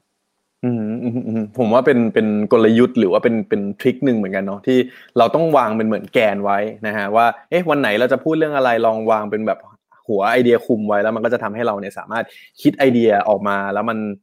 มันมีความแตกต่างมันมีความหลากหลายมากขึ้นด้วยนะครับคือผมว่ามันสำคัญมากเลยนะหมายถึงว่าการคิดโครงไว้ก่อนอะไรเงี้ยมันจะทำให้ทำงานง่ายครับแล้วก็อันนี้ก็อย่างเรื่องเพจเหมือนกันผมก็จะพูดว่าเฮ้ยถ้าเรามีโครงไว้ได้นะว่าแต่ละวันเราจะเขียนอะไรเงี้ยมันก็จะทำให้เราทำงานเร็วแล้วก็ไม่เสียเวลาด้านครีเอทีฟอะไรคือหลายคนเสียเวลาเยอะด้านการครีเอทหมายถึงว่านั่งคิดไปชั่วโมงนึงแล้วว่าจะพูดอะไรดีอะไรอย่างเงี้ยแต่ถ้าเราตัดเวลาคิดตรงนั้นไปได้มันก็ทำให้เราทำงานเร็วซึ่งไม่ว่าจะครีเอทคอนเทนต์แบบไหนผมว่าการวางเทมเพลตหรือว่าการวางโครงสร้างไว้ก่อนเนี่ยช่วยได้เยอะเลยอะไรอย่างเงี้ยครับอันนี้มาแวะอ่านคอมเมนต์กันสักนิดนึงนะครับมีพี่หนอมนะครับแวะมาทักทายนะครับตุ๊กตาบังอะไรอยู่ครับข้างหลังใช่ตู้เย็นหรือเปล่านะฮะขอมาแซวสักนิดนึงนะครับคือแต่ก่อนเวลาไลฟ์มันก็จะติดตู้เย็นใช่ไหมคนก็จะแซวว่าเห็นตู้เย็นผมก็เลยเอาตุ๊กตามาตั้งจะได้ไม่เห็นตู้เย็นนะฮะก็คนก็เลยมาแซวแทนว่าตั้งบังตู้เย็นก็ถูกฮะไม่ได้เถียงก็คือตู้เย็นนั่นเองนะครับครับมีเมื่อสักครู่เราพูดถึงไมค์เนาะที่พี่บอกว่าเฮ้ยซื้อไมค์มาอย่างดีเลยนะครับเลยมีเพื่อนๆถามมานะครับว่าแล้วตอนนี้พี่เบสใช้ไมค์ของอะไรอยู่อะครับไมค์เหรอเดี๋ยวขออ่านกันนะใช้ของ Rode ครับ Podcaster อันนี้ Rode RODE นะครับแล้วก็ Podcaster ตัวละประมาณ 10,000 นึงนะครับแต่ดีเพราะว่าผมไปปรึกษาพี่รูม508เขาเป็นแบบมีไมค์หลายตัวให้ลองมากก็ไปนั่งลองไมค์ของเขามานะครับแล้วเขาก็คือผมเป็นคนเสียงแหลมอะไรเงี้ยตัวเนี้ยเวลามันใช้แล้วเสียงมันจะทุ้มลงอะไรเงี้ยครับแล้วก็มันเป็นไมค์แบบเป็นไมค์แบบเขาเรียกว่าอะไรนะเป็นไมค์ไดนามิกเหมือนไมค์นักร้องเลยครับมันจะเก็บเสียงเราได้ดีแล้วมันก็จะตัดนอยซ์ได้เยอะเวลาคนเอาไปตัดมันจะง่ายเพราะว่าเขาไม่ต้องตัดเยอะเสียงมันจะแบบเขาจะมันตัวไมค์เนี่ยจะเก็บเสียงได้ดีแบบก็จะเก็บแต่เสียงพูดไปเสียงน้อยจากอื่นจะน้อยอะไรเงี้ยครับเพียงแต่แต่ก่อนใช้ไมค์คอนเดนเซอร์ก็จะเป็นปัญหาว่าไมค์มันเก็บกว้างมากบางทีมันมีเสียงแบบรถมอไซค์วิ่งผ่านหน้าบ้านอะไรอย่างเงี้ยหรือว่าคนฉีกกล่องพัสดุอยู่ชั้นล่างก็ได้ยินอะไรเงี้ยครับก็พอเปลี่ยนไมค์แล้วดีขึ้นเยอะดังนั้นก็แนะนำว่าถ้าใครแบบสนใจที่จะเป็นพอดแคสเตอร์จริงๆการลงทุนในไมค์เนี่ยสำคัญมากเลยนะแล้วก็ถ้าคอนเทนต์คุณไม่ดีจริงคือถ้าคุณไมค์ไม่ดีคนก็ไปหมดแล้วเพราะว่าคือเขารำคาญพูดจริงนะคือเพราะว่าพอดแคสต์มันมีแค่เสียงไงการลงทุนในไมค์เนี่ยสำคัญนะครับผมก็ซื้อมาแพงแล้วก็ใช้จนคุ้มแล้วใช้มาเป็นน่าจะเป็น100 EP แล้วมั้งผมว่ามันก็คุ้มแล้วแหละอะไรอย่างเงี้ยนะครับตอนนี้ผมก็กำลังวางแผนจะซื้อเหมือนกันนะฮะคือที่ตอนนี้ที่ผ่านมาผมก็ใช้ไมค์ของพี่ชายพี่ชายเขาเป็นนักร้องอยู่แล้วก็เลยแบบเอาไมค์ร้องเพลงของพี่ชายมาใช้นี่แหละแต่ว่าตอนนี้เรากะว่าไม่ได้ละเดี๋ยวเราก็ต้องหาของเราเองเหมือนกันนะครับเดี๋ยวไว้ปรึกษาพี่เบสเพิ่มเติมดูนะครับได้ครับก็จริงๆมีอีกอันนึงนะฮะจริงๆที่อยากจะทราบจากพี่เบสก็คือเมื่อสักครู่เนี่ยพี่เบสได้มีการเหมือนพูดให้เห็นเพิ่มเติมแล้วแหละว่าเฮ้ยการทำพอดแคสต์เราเราไม่ได้หวังว่ามันจะมีรายได้หรือมีอะไรเข้ามาขนาดนั้นหรอกแต่ว่าอันนี้อยากจะถามพี่เบสว่าที่เราทำมาตลอด170ตอนเนี่ยครับมีลูกค้าติดต่อเข้ามาบ้างไหมครับสำหรับพอดแคสต์ก่อนละกันพอดแคสต์มีลูกค้าติดต่อเข้ามาเรื่อยๆนะครับมีลูกค้าติดต่อเข้ามาเรื่อยๆแต่ แต่ก็ไม่ได้ปิดการขายได้อะไรเงี้ยนะครับเพราะว่าจริงๆแล้วตัวคือพอดแคสต์มันค่อนข้างนิชมันหมายถึงว่ามันพูดถึงหุ้นเนอะมันก็ต้องไปเจาะกลุ่มแบบคนลงทุนในหุ้นอะไรอย่างเงี้ยนะครับซึ่งมันก็อาจจะไม่ได้แมสมากแล้วก็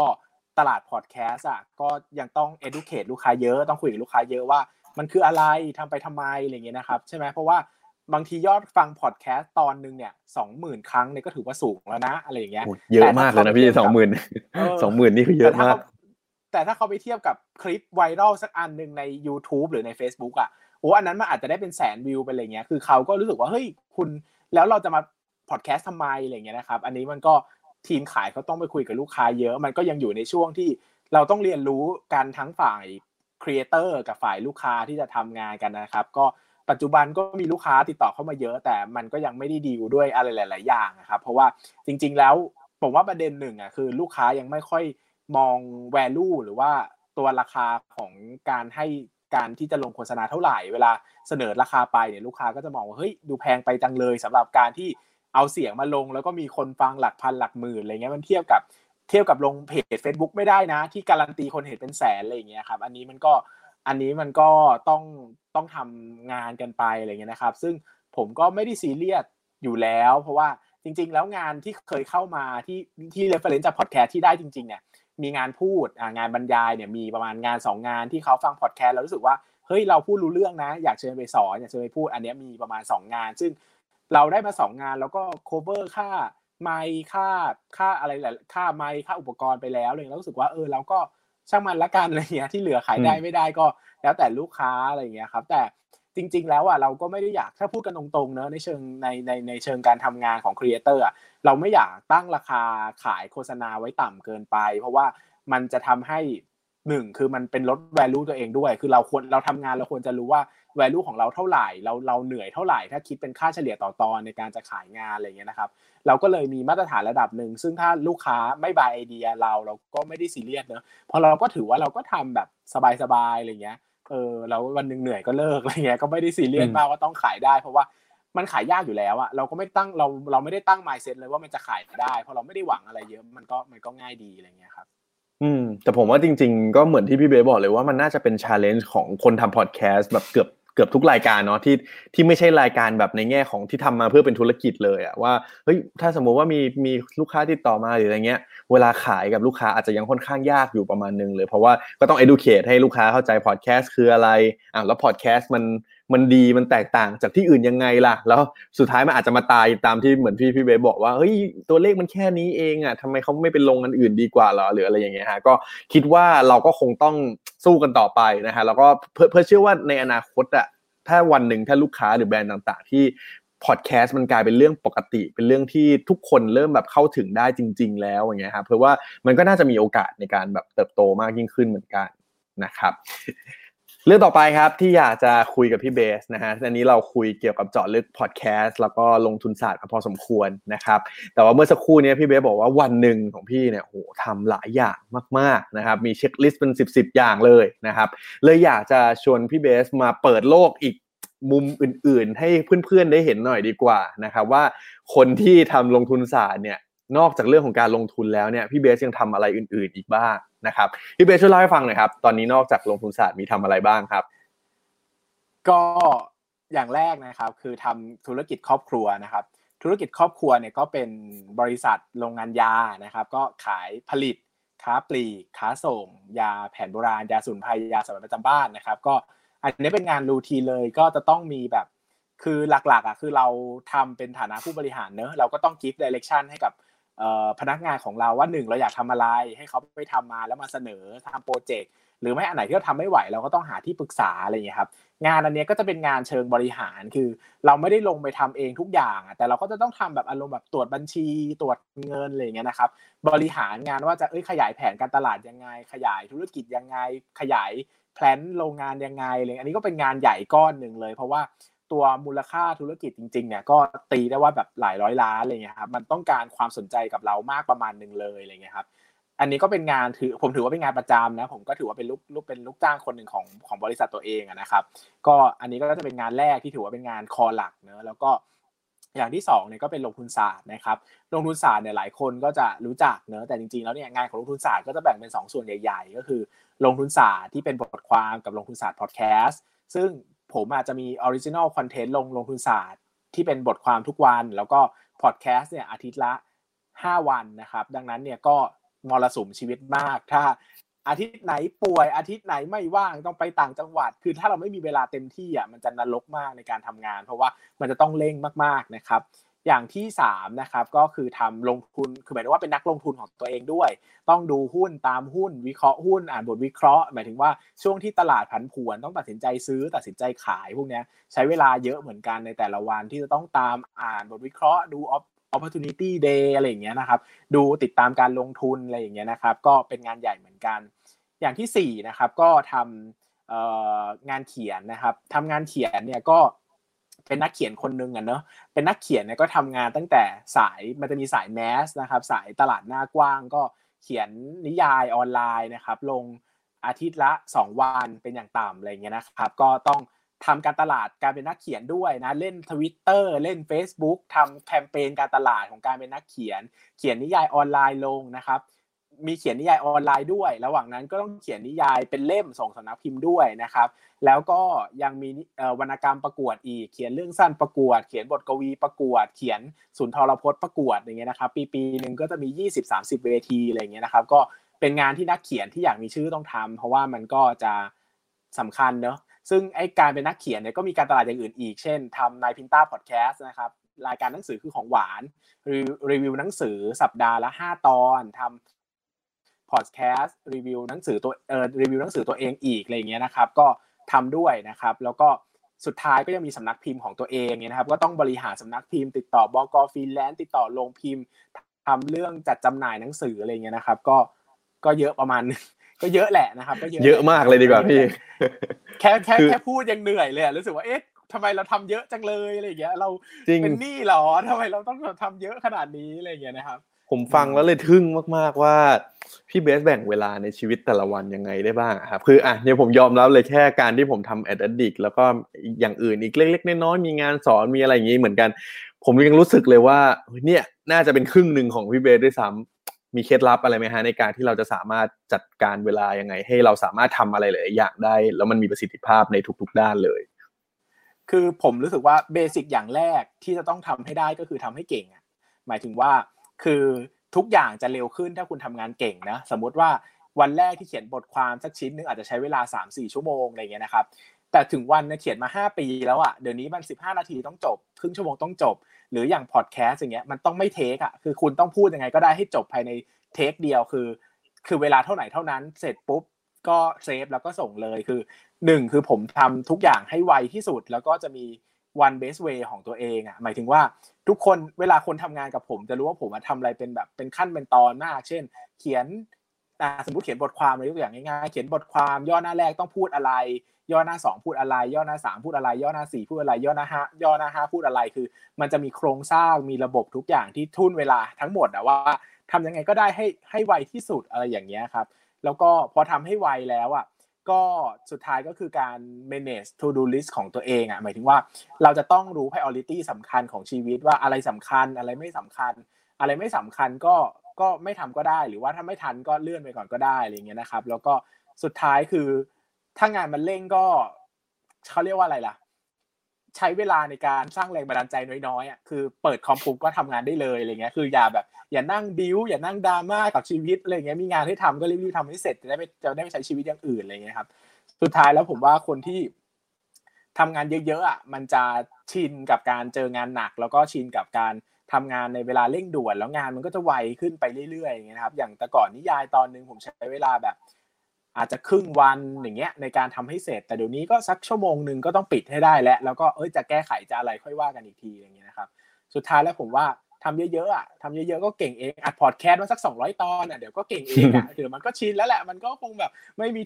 เทคแล้วแหละเขียนบทความมาสัก 1,000 ชิ้นนะผมเขียนมา 1,000 ชิ้นแล้วอ่ะมันก็สุดท้ายก็แป๊บเดียวแหละเดี๋ยวก็จบแล้ว1ชิ้นแล้วไปทำอย่างอื่นอะไรอย่างเงี้ยนะครับสุดท้ายก็ทำเยอะๆครับทำเยอะๆก็ช่วยได้ ครับเพราะว่าจริงๆถ้าที่พี่เบย์บอกว่าถ้าทำเยอะๆแล้วอะมันก็จะเหมือนเราจะหาทางเจอเนาะหาเหมือนวิธีการทำงานของเราเจอว่าเฮ้ยถ้าสมมติว่าเราทำแล้วมันอยากให้ออกมามีประสิทธิภาพในเวลาที่รวดเร็วมันก็อาจจะมีการวางสตรัคเจอร์หรืออะไรบางอย่างนะครับแต่ว่าสำคัญคือเราก็ต้องมีการจัดการ to do list ในแต่ละวันแล้วก็รับผิดชอบแต่ละวันให้มันเสร็จเรียบร้อยแล้วเราก็จะได้มีเวลาในการไปทำอย่างอื่นที่เราต้องการนั่นเองนะครับมีเพื่อนๆมาคอมเมนต์นะครับว่าสุดยอดค่ะแม้กระทั่งเคล็ดลับบริหารเวลาก็คือต้องเก่งนะครับยอมเลยนะฮะก็แต่ว่าจริงๆแล้วผมว่าใครทำอะไรสักอย่างเยอะๆทุกวันเดี๋ยวก็เก่งเองครับแต่คุณต้องถึกนิดนึงอ่ะเหมือนว่ามันต้องอดทนทำไงหลายคนอาจจะไม่ได้ทนที่จะทำมันขนาดนั้นอะไรอย่างเงี้ยอันนี้ก็ต้องนิดนึงครับต้องนิดนึงผมว่าแล้วแต่คนเนาะบางคนอาจจะแบบคืออยู่นิ่งๆไม่ได้อะผมคิดว่าพี่เบย์กับผมน่าจะเป็นคนแบบคล้ายๆกันที่แบบว่าโหให้เราแบบไม่ทำอะไรเลยทั้งวันเนี่ยก็คงยากนะฮะแต่ว่าก็เราก็จะมีอะไรที่มันหลากหลายแล้วก็ทำให้เราได้เรียนรู้อะไรใหม่ๆเพิ่มเติมด้วยเพราะอย่างเคสของพี่เบย์เองเนี่ยพอพี่เบย์เล่ามาเนี่ยประมาณ 4-5 อย่างที่ทำอะครับมันเรียกได้ว่ามันคนละสายประมาณนึงเลยด้วยนะหลายอันเนี่ยอย่างการเป็นนักลงทุนกับการเป็นนักเขียนนิยายนะฮะหรือว่าทำอะไรต่างๆเนี่ยเอ้ยมันดูเป็นคนละขั้วเลยด้วยอย่างเงี้ยครับถ้าสมมติว่าพูดถึงสิ่งที่พี่เบสทำอยู่ในทุกวันเนี้ยคิดว่าในแต่ละงานที่เราทำมันให้อะไรที่มันแตกต่างจากแบบสมมติเรื่องการทำลงทุนศาสตร์มันให้เราในเรื่องไหนการทำนิยายครับมันให้เราในเรื่องไหนบ้างอันนี้ผมอยากจะเรียนรู้จากพี่เบสเพิ่มเติมเหมือนกัน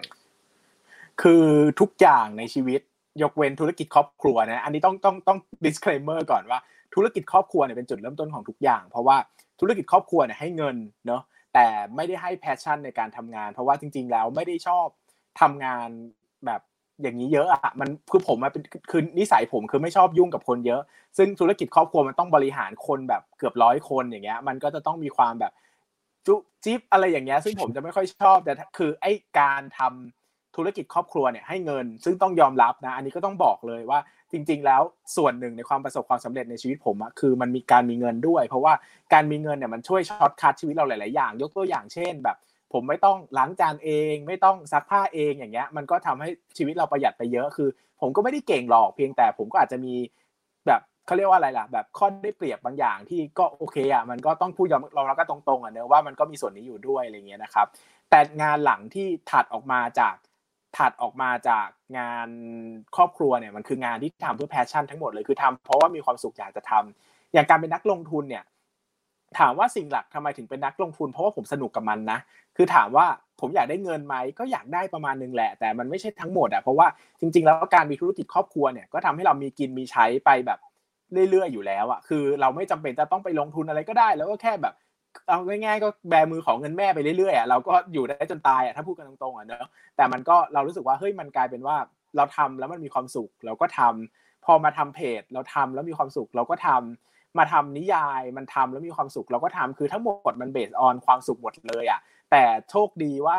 ลงทุนแล้วมันได้เงินด้วยอะไรเงี้ยมันก็กลายเป็นว่ามันก็ดีเนอะหรือทำเพจมันก็ได้เงินด้วยมันก็ดีเนอะหรือว่าอย่างนิยายเนี่ยมันก็ทำเงินด้วยมันก็ดีเนอะมันก็กลายเป็นว่าสุดท้ายแล้วอ่ะผมเอาแพชคือผมอ่ะเอาแพชชั่นนำชีวิตมาก่อนว่าเฮ้ยอยากทำอันนี้ว่ะมีความสุขกับอันนี้แต่งานมันพาเราไปถึงไหนหรือว่าพาเราไปไกลเท่าไหร่เราไม่รู้หรอกคือถ้ามันหาเงินให้เราได้มันก็ดีแต่ส่วนใหญ่ทั้งหมดทั้งมวลแล้วผมทำเป็นความสุขคือผมมาทำอะไรเยอะมากในชีวิตอะไรที่ทำแล้วไม่มีความสุขผมก็เลิกไปแล้วอะไรอย่างเงี้ยคือจริงๆผมทำอะไรไปเรื่อยเปื่อยเฉยแฉะแต่สุดท้ายอันไหนไม่ทำแล้วไม่แฮปปี้ผมก็เลิกทำก็เหลือสิ่งที่เหลืออยู่ก็คือคัดมาแล้วว่าเฮ้ยถ้าเทียบกับความสุขที่ได้ถ้าเทียบกับความเหนื่อยเทียบกับเวลาที่ใช้อันเนี้ยคุ้มผมก็เลยทำเลยอย่างเงี้ยครับจริงๆคือพี่เบสเป็นตัวอย่างที่เห็นชัดมากๆนะฮะว่าคนเราคนนึงนะครับถึงแม้ว่าเราจะมีหน้าที่หลักแล้วแต่ว่าถ้าสมมติว่าเราสนใจอะไรหรือว่าชอบทำอะไรอ่ะเราก็สามารถทำเรื่องเหล่านั้นนะให้มันอยู่ในชีวิตของเราได้เราสามารถจัดการเวลาในการทำสิ่งเหล่านั้นได้เหมือนกันนะครับผมแบบทึ่งกับพี่มากจริงๆนะฮะต้องอีกไกลครับผมกว่าจะแบบพัฒนาได้แบบโหทำหลายอย่างขนาดเหมือนพี่นะครับจริงๆวันนี้ที่มันผมว่ามันมีข้อดีข้อเสียแหละฮะแต่ว่าลองดูกันไปว่าไลฟ์สไตล์ของคนเราหรือว่าเป้าหมายในชีวิตของเราจะชอบในลักษณะของการใช้ชีวิตแบบไหนนะครับ จริงๆที่พี่เบสมาเป็นแขกรับเชิญในวันนี้ครับในไหนที่เราเชิญมาในไลฟ์ของ Addict ซึ่งถือว่าเป็นสื่อด้านแบบโฆษณาด้านการตลาดด้านความคิดสร้างสรรค์นะครับเลยอยากจะขอสักช่วงนึงนะครับในการชวนพี่เบสคุยเกี่ยวกับเรื่องโฆษณาสักหน่อยนะครับซึ่งในหลังบ้านที่ผมส่งให้พี่เบสทำการบ้านเนี่ยต้องบอกเลยพี่เบสส่งผลงานมาเยอะมากนะฮะแต่ว่าเดี๋ยวเราลองดูเวลาแล้วกันนะครับว่าถ้าสมมติว่าเป็นสักงาน2งานเนี่ยมีงานไหนบ้างที่ถ้าพูดถึงเกี่ยวกับโฆษณาครับแล้วพี่เบสรู้สึกว่าเฮ้ยมันเป็นไอเดียที่เราค่อนข้างชื่นชอบแล้วก็อยากจะมาแบ่งปันให้เพื่อนๆได้รู้จักกันบ้างครับก็งานมันจริงๆส่งไปหลายงานมากเลยก็จริงๆเอาพูดตรงๆผมเตรียมไว้4งานนะอันนี้ก็แล้วแต่เพิร์ทละกันว่ามีเวลาคุยได้กี่งานแต่จะพูดสั้นๆก็ได้ว่าอย่างชิ้นแรกที่เราคุยกันนะครับก็เป็นงานโฆษณาของ OneTask นะครับที่ทำร่วมกับเพจ Echo นะครับเพจ Echo เนี่ยเป็นเพจเกี่ยวกับการเคลื่อนไหวด้านเพศนะครับแล้วก็ด้านของเซ็กส์นะครับแล้วก็ด้านสังคมนะครับซึ่งโฆษณาชิ้นนี้นะครับก็เป็นเหมือนหนังสั้นน่ะมันมีพูดถึงเรื่องของตัวผลิตภัณฑ์น้อยมากหรือแทบไม่มีเลยก็คือมีแค่โลโก้แล้วก็สโลแกนตอนท้ายนะครับอันนี้ก็เป็นพูดถึงชีวิตของคุณปันปันนาคประเสริฐนะครับซึ่งเป็นโคโฮสต์ของรายการ Grace Thailand นะซึ่งเขาก็เป็นการสัมภาษณ์ตัวคุณปันปันเนี่ยกับคุณพ่อนะครับพูดถึงเรื่องการใช้ชีวิตเป็นเพศที่3เอาง่ายๆก็คือการที่คุณพ่อคุณปันปันเนี่ยเลี้ยงลูกมาแล้วลูกถ้าพูดตรงๆก็คือเป็นกระเทยนะครับซึ่งก็อันนี้คือถือว่าเป็นงานที่สำหรับผมทัชมากนะครับเพราะว่าจริงๆแล้วเนี่ยเวลาเราพูดถึงเพศที่3หรือว่าการคัมเอาท์เนี่ยเราจะเจอในมุมมองของเจ้าตัวเป็นหลักคือจะเป็นเจ้าตัวมาเล่าเนอะแต่คลิปวิดีโอนี้เป็นเรื่องที่คุณพ่อของคุณปันปันเนี่ยมาพูดเยอะมากแล้วก็ตัวคุณพ่อของคุณปันเองเนี่ยมีทัศนคติที่ดีมากนะครับแล้วก็สุดท้ายกลายเป็นว่ามันแรปอัพทั้งหมดแล้วกลายเป็นว่าตัวของแบรนด์ OneTask ที่เป็นแบรนด์ถุงยางอนามัยเนี่ยนะที่ทั้งเรื่องเนี่ยไม่ได้มีการแตะถึงเรื่องถุงยางอนามัยเลยแต่มันสามารถแสดงตัวตนของตัว OneTask ออกมาได้ว่าเฮ้ยเขากำลังสื่อสารอะไรกับกลุ่มผู้บริโภคอยู่นะครับอย่างถ้าเราอยู่ในแวดวงของธุรกิจแบบนี้เราจะพอทราบว่าอย่างคนที่ครองตลาดในประเทศไทยจะเป็นดูเร็กนะครับที่เขาก็จะอธิบายเล่าเรื่องในแบบความเป็นแมนมากๆนะครับเป็นผู้ชายนะครับในขณะที่ OneTask เนี่ยก็กลับมาแตะตรงจุดนี้พูดถึงความเป็นเพศที่3หรือว่าความหลากหลายในสังคมนะครับซึ่งสำหรับตัวผมเนี่ยคลิปนี้เนี่ยประสบความสำเร็จมากนะครับมีคนดูประมาณ 1.7 ล้านครั้งนะถ้าจำไม่ผิดแล้วก็เป็นคลิปวิดีโอที่อิโมชันนอลมากๆนะครับผมดูไป3ครั้งก็ร้องไห้3ครั้งนะครับผมรู้สึกว่าเฮ้ยจริงๆแล้วมันสื่อสารกับเราได้ดีมากเลยโดยที่ไม่ต้องมาฮาร์ดเซลไม่ต้องมาอะไรอย่างเงี้ยหมายถึงว่าทุกครั้งที่ผมเห็นแบรนด์ OneTask ผมก็ยังคิดถึงโฆษณาตัวนี้อยู่ก็เป็นตัวที่อาจจะเป็นตัวที่ top of mind ที่สุดในที่ยิบมาวันนี้นะครับก็อันนี้ชอบมากนะครับชอบมากได้ฮะจริงๆผมว่าเดี๋ยวเราคุย4ตัวที่พี่เบสจัดมาเนี่ยน่าจะทันนะครับเพราะว่าเดี๋ยวคลิปเต็มๆยังไงเดี๋ยวผมให้ทีมงานใส่ในคอมเมนต์อยู่แล้วนะครับถ้าสมมติว่าเดี๋ยวเพื่อนๆเห็นว่าแบบเฮ้ยพี่เบสเล่าให้ฟังแล้วแบบดูน่าสนใจมากอยากจะไปดูเพิ่มเติมก็สามารถไปกดดูกันได้นะครับโอเคอันนี้งานแรกครับของวันทาซึ่งเดี๋ยวผมยังไม่เอาจริงผมยอมรับผมยังไม่เคยดูเต็มๆเหมือนกันเดี๋ยวจะลองย้อนกลับไปดูนะครับงานต่อไปล่ะครับพี่เบสมีงานไหนที่เราชื่นชอบอีกครับงานต่อไปเป็นงานของ Gillette ครับคือประมาณปีที่แล้วเนี่ยเราจะเจอดราม่า Gillette เยอะนะเราจะเห็นว่าคนออกมาด่า Gillette เยอะมากนะครับเขาได้ทำหนังสั้นออกมาเรื่องนึงนะครับชื่อว่า We Believe นะครับ The Best Men Can Be นะครับแต่ก่อนเนี่ย Gillette เนี่ยเขาจะมีสโลแกนว่า The Best A Man Can Get ก็หมายถึงว่า Gillette เนี่ยเป็นสิ่งที่ดีที่สุดที่ผู้ชายสามารถหามาได้รับมาได้อะไรเงี้ยนะครับจนกระทั่งปี 2019 เนี่ยเขาเปลี่ยนมาทำช็อตฟิล์มที่ว่าด้วยความเป็นผู้ชายที่คือพูดง่ายๆก็คือพูดถึงความเป็นปิตาธิปไตยหรือสังคมชายเป็นใหญ่ในอเมริกันนะครับใครไปดูโฆษณาชิ้นนี้จะเห็นถึงการไซเบอร์บูลลี่นะครับการแกล้งเพื่อนการคุกคามทางเพศนะครับการที่คนจะมองว่าเฮ้ยการเป็นผู้ชายเนี่ยคือการห่ามนะการกันแกล้งการคุกคามที่ดูเป็นเรื่องปกติในสังคมของ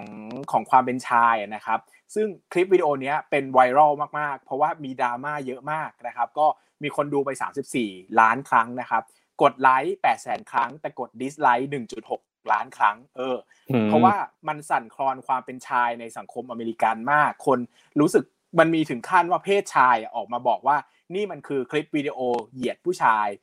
มันเป็นอะไรที่แบบเป็น movement ที่ประหลาดมากเพราะว่าจริงๆเราไม่เคยได้ยินใครว่าเป็นการเหยียดผู้ชายเนอะแต่คลิปเนี้ยมันพูดมันตั้งคำถามกับสังคมว่าไอ้การที่ผู้ชายเป็นอยู่ทุกวันนี้เช่นการแกล้งเรื่องเป็นเรื่องการแกล้งเพื่อนการบูลลี่การคุกคามเพศหญิงการใช้ความรุนแรงในสังคมเนี่ยมันเป็นธรรมดาของผู้ชายจริงๆหรือเปล่านะครับซึ่ง Gillette เนี่ยก็พูดว่า the best man can be นะควรสามารถเป็นผู้ชายในแบบที่ไม่ต้องเป็นผู้ชายในขนบดั้งเดิมแบบเก่าๆนะครับซึ่งก็โดนดราม่าเยอะจากผู้ชายอเมริกันนะครับก็จะมีแบบเสียงต่อต้านจำนวนมากนะครับแต่ Gillette ก็จะได้ภาพลักษณ์อีกอย่างหนึ่งไปเลยว่าเขากลายเป็นแบรนด์ที่กล้าพูดถึงความเป็นสังคมชายเป็นใหญ่อ่ะที่มันก็เป็นอีกท็อปิกนึงเป็นอีกอิชชูนึงที่สำคัญในสังคมเนาะผมดูแล้วผมชอบมากนะครับแล้วผมก็รู้สึกว่าเฮ้ยมันไม่ผิดนะที่เราจะตั้งคำถามกับระบอบความเป็นไปในสังคมว่าแบบนี้มันถูกหรือเปล่าอะไรเงี้ยนะครับก็ชักชวนหลายๆคนที่มีโอกาสได้ไปดูนะว่าอยากให้ดูจริงๆว่าถ้าคุณเป็นแบรนด์อ่ะคุณจะกล้าปล่อยโฆษณาแบบนี้ออกมาไหมแล้วในวันหนึ่งที่มันมีดราม่าแต่สิ่งที่คุณทำมันคุณคิดว่ามันถูกอ่ะคุณกล้าที่จะรับผลที่ตามมาหรือเปล่าผมว่ายูเลตเป็นมูฟที่ดีมากๆสำหรับผมนะผมรู้สึกว่าเขากลายเป็นแบรนด์ที่ดูใส่ใจโลกใบนี้ขึ้นมาเลยหลังจากเป็นแบรนด์ที่สนใจแต่ความเป็นผู้ชายแบบเดิมๆนะครับอันนี้ก็เป็นมูฟเมนท์ที่ผมชอบมากนะครับอันนี้จริงๆผมแบบว่าเป็นอีกหนึ่งผลงานที่แบบผมดูแล้วแบบโอ้ยมันแบบมันอิมแพคแล้วมันแบบมันอย่างที่พี่เบย์บอกว่ามันเห็นความกล้าของแบรนด์มากๆเลยเนาะว่าแบบของคุณคือการแบบว่าเหมือนยอมทิ้งเลยอะยอมทิ้งถ้าสมมติว่าคนที่ไม่ได้คิดแบบเนี้ยไม่เป็นไรคุณไม่ใช่คนที่แบบว่าเหมือนเป็นคนที่แบบว่าแบรนด์คือเหมือนแบบว่าถ้าสมมุติว่าคุณไม่ได้คิดตรงกับฉันเนี่ยไม่เป็นไรคุณไม่ต้องเป็นลูกค้าฉันก็ได้แต่ต่อไปเนี่ยฉันมีทิศทางที่ฉันอยากจะไปแบบนี้ฉันอยากจะสร้างแนวคิดหรือว่ามุมมองแบบนี้นะครับจริงๆมันก็จะค่อนข้างสอดคล้องกับอีกผลงานนึงเนาะที่พี่เบสส่งมาให้ดูเหมือนกันนะครับตัวของ Nike ฮะใช่มั้ยฮะเดี๋ยวพี่เบสลองเล่าตัวนี้ให้ฟังหน่อยตัว Nike เนี่ยอันนี้ก็เป็นโคครับอันนี้ปล่อยมาวันที่5กันยายน2018นะครับเป็นโฆษณาฉลอง30ปีของแบรนด์ Nike นะครับก็เป็นชุดที่ชื่อว่า Dream Crazy นะครับอันนี้เราจะเห็นอันนี้ดังมากนะเป็นดราม่าของ Nike ที่ดังมากนะครับก็เป็นเรื่องราวของเป็นเรื่องราวของ Colin นะครับ Kaepernick นะครับ Colin Kaepernick เนี่ยเป็นนักกีฬานะครับที่โด่งดังมากนะครับในอเมริกานะถือว่าคนก็พูดว่าเป็นคนที่มีความสามารถคนนึงเลยแหละนะครับแต่เขาเนี่ยลุกขึ้นมาเรียกร้องสิ่งหนึ่งนะครับก็คือเรื่องความการเขาเรียกว่าอะไรการอยุติธรรมต่อคนผิวดำในสังคมอเมริกันนะครับใครที่ติดตาม move เรื่องความเท่าเทียมในสังคมเนี่ยเราจะรู้อย่างหนึ่งว่าในอเมริกันเนี่ยจะมีการสิ่งอย่างนึงอ่ะที่ก็คือหมายถึงว่าตัวของระบบยุติธรรมของอเมริกาเนี่ยบางทีก็ไม่ยุติธรรมกับคนผิวดำนะครับอย่างที่เห็นดราม่าล่าสุดไปจอร์จฟลอยด์เนาะที่เป็น Black Lives Matter อย่างเงี้ยนะครับตัวของคุณแคปเปอร์นิกเนี่ยเขาก็ออกมาเรียกร้องโดยการเขาจะคุกเข่าทุกครั้งที่เพลงชาติขึ้นก่อนจะแข่งขันกีฬาใน NFL นะครับซึ่งกลายเป็นดราม่าใหญ่โตมากเพราะว่า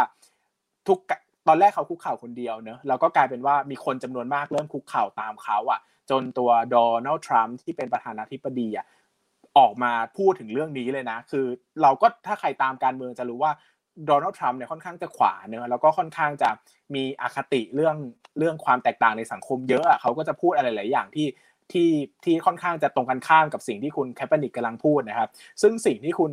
แคปเปอร์นิกทำเนี่ยมันทำให้เขาอะแทบไม่มีงานเลยนะครับเพราะว่าพอเขาออกมาเรียกร้องเยอะๆนะครับ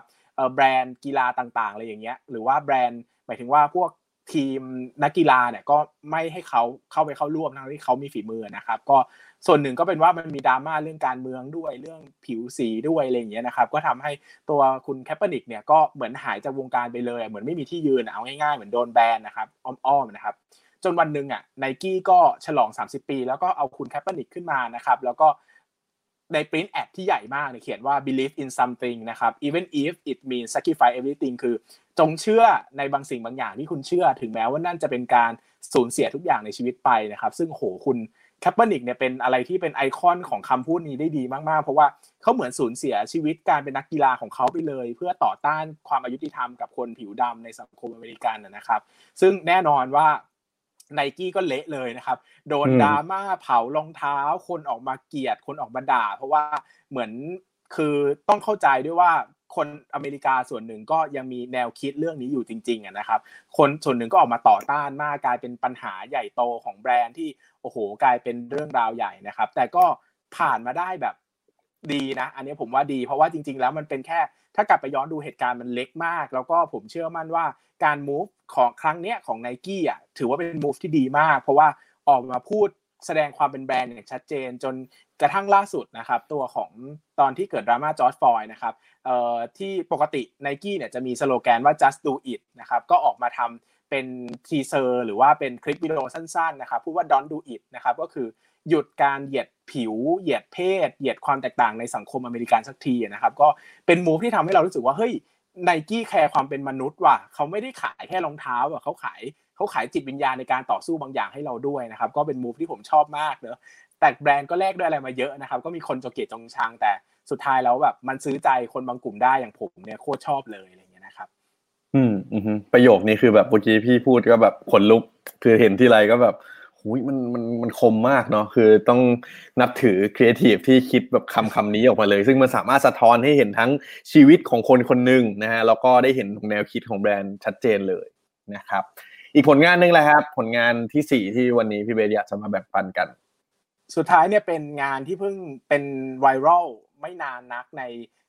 นสังคมอเมริกันนะครับแล้วก็อาจจะมีมาถึงไทยด้วยนะครับก็เป็นเรื่องของแบรนด์เควินคลายนะครับเควินคลายเนี่ยก็ปกติแบรนด์แฟชั่นเนอะเขาก็จะพูดถึงคนหุ่นดีนะครับหุ่นดีหน้าตาดีนะครับส่วนใหญ่ก็จะพูดแบบเป็นแบบเรื่องราวที่โอ้โหแบบทุกคนดีไปหมดนะครับจนกระทั่งประมาณไม่น่าจะไม่ถึงเดือนนะครับเขาก็เปิดตัวเป็นเหมือนนางแบบคนหนึ่งในของเควินคลายนะครับก็คือแจรี่โจนนะครับแจรี่โจนเนี่ยเดี๋ยวเราน่าจะได้เห็นในคลิปวิดีโอนี้นะครับแจรี่โจนเนี่ยเป็นผู้หญิงข้ามเพศนะครับเป็นผู้หญิงข้ามเพศก็คือแต่ก่อนเนี่ยคือคนนี้นะครับคือแต่ก่อนเคยเป็นผู้ชายมาก่อนนะครับแล้วก็แปลงเพศเป็นผู้หญิงนะครับซึ่งคุณแจรี่โจนเนี่ยเป็นองค์เขามีความหลายๆอย่างที่ไม่ได้เป็นขนบธรรมเนียมของนางแบบสมัยเก่าเลย1คือเขาเป็นคนผิวสี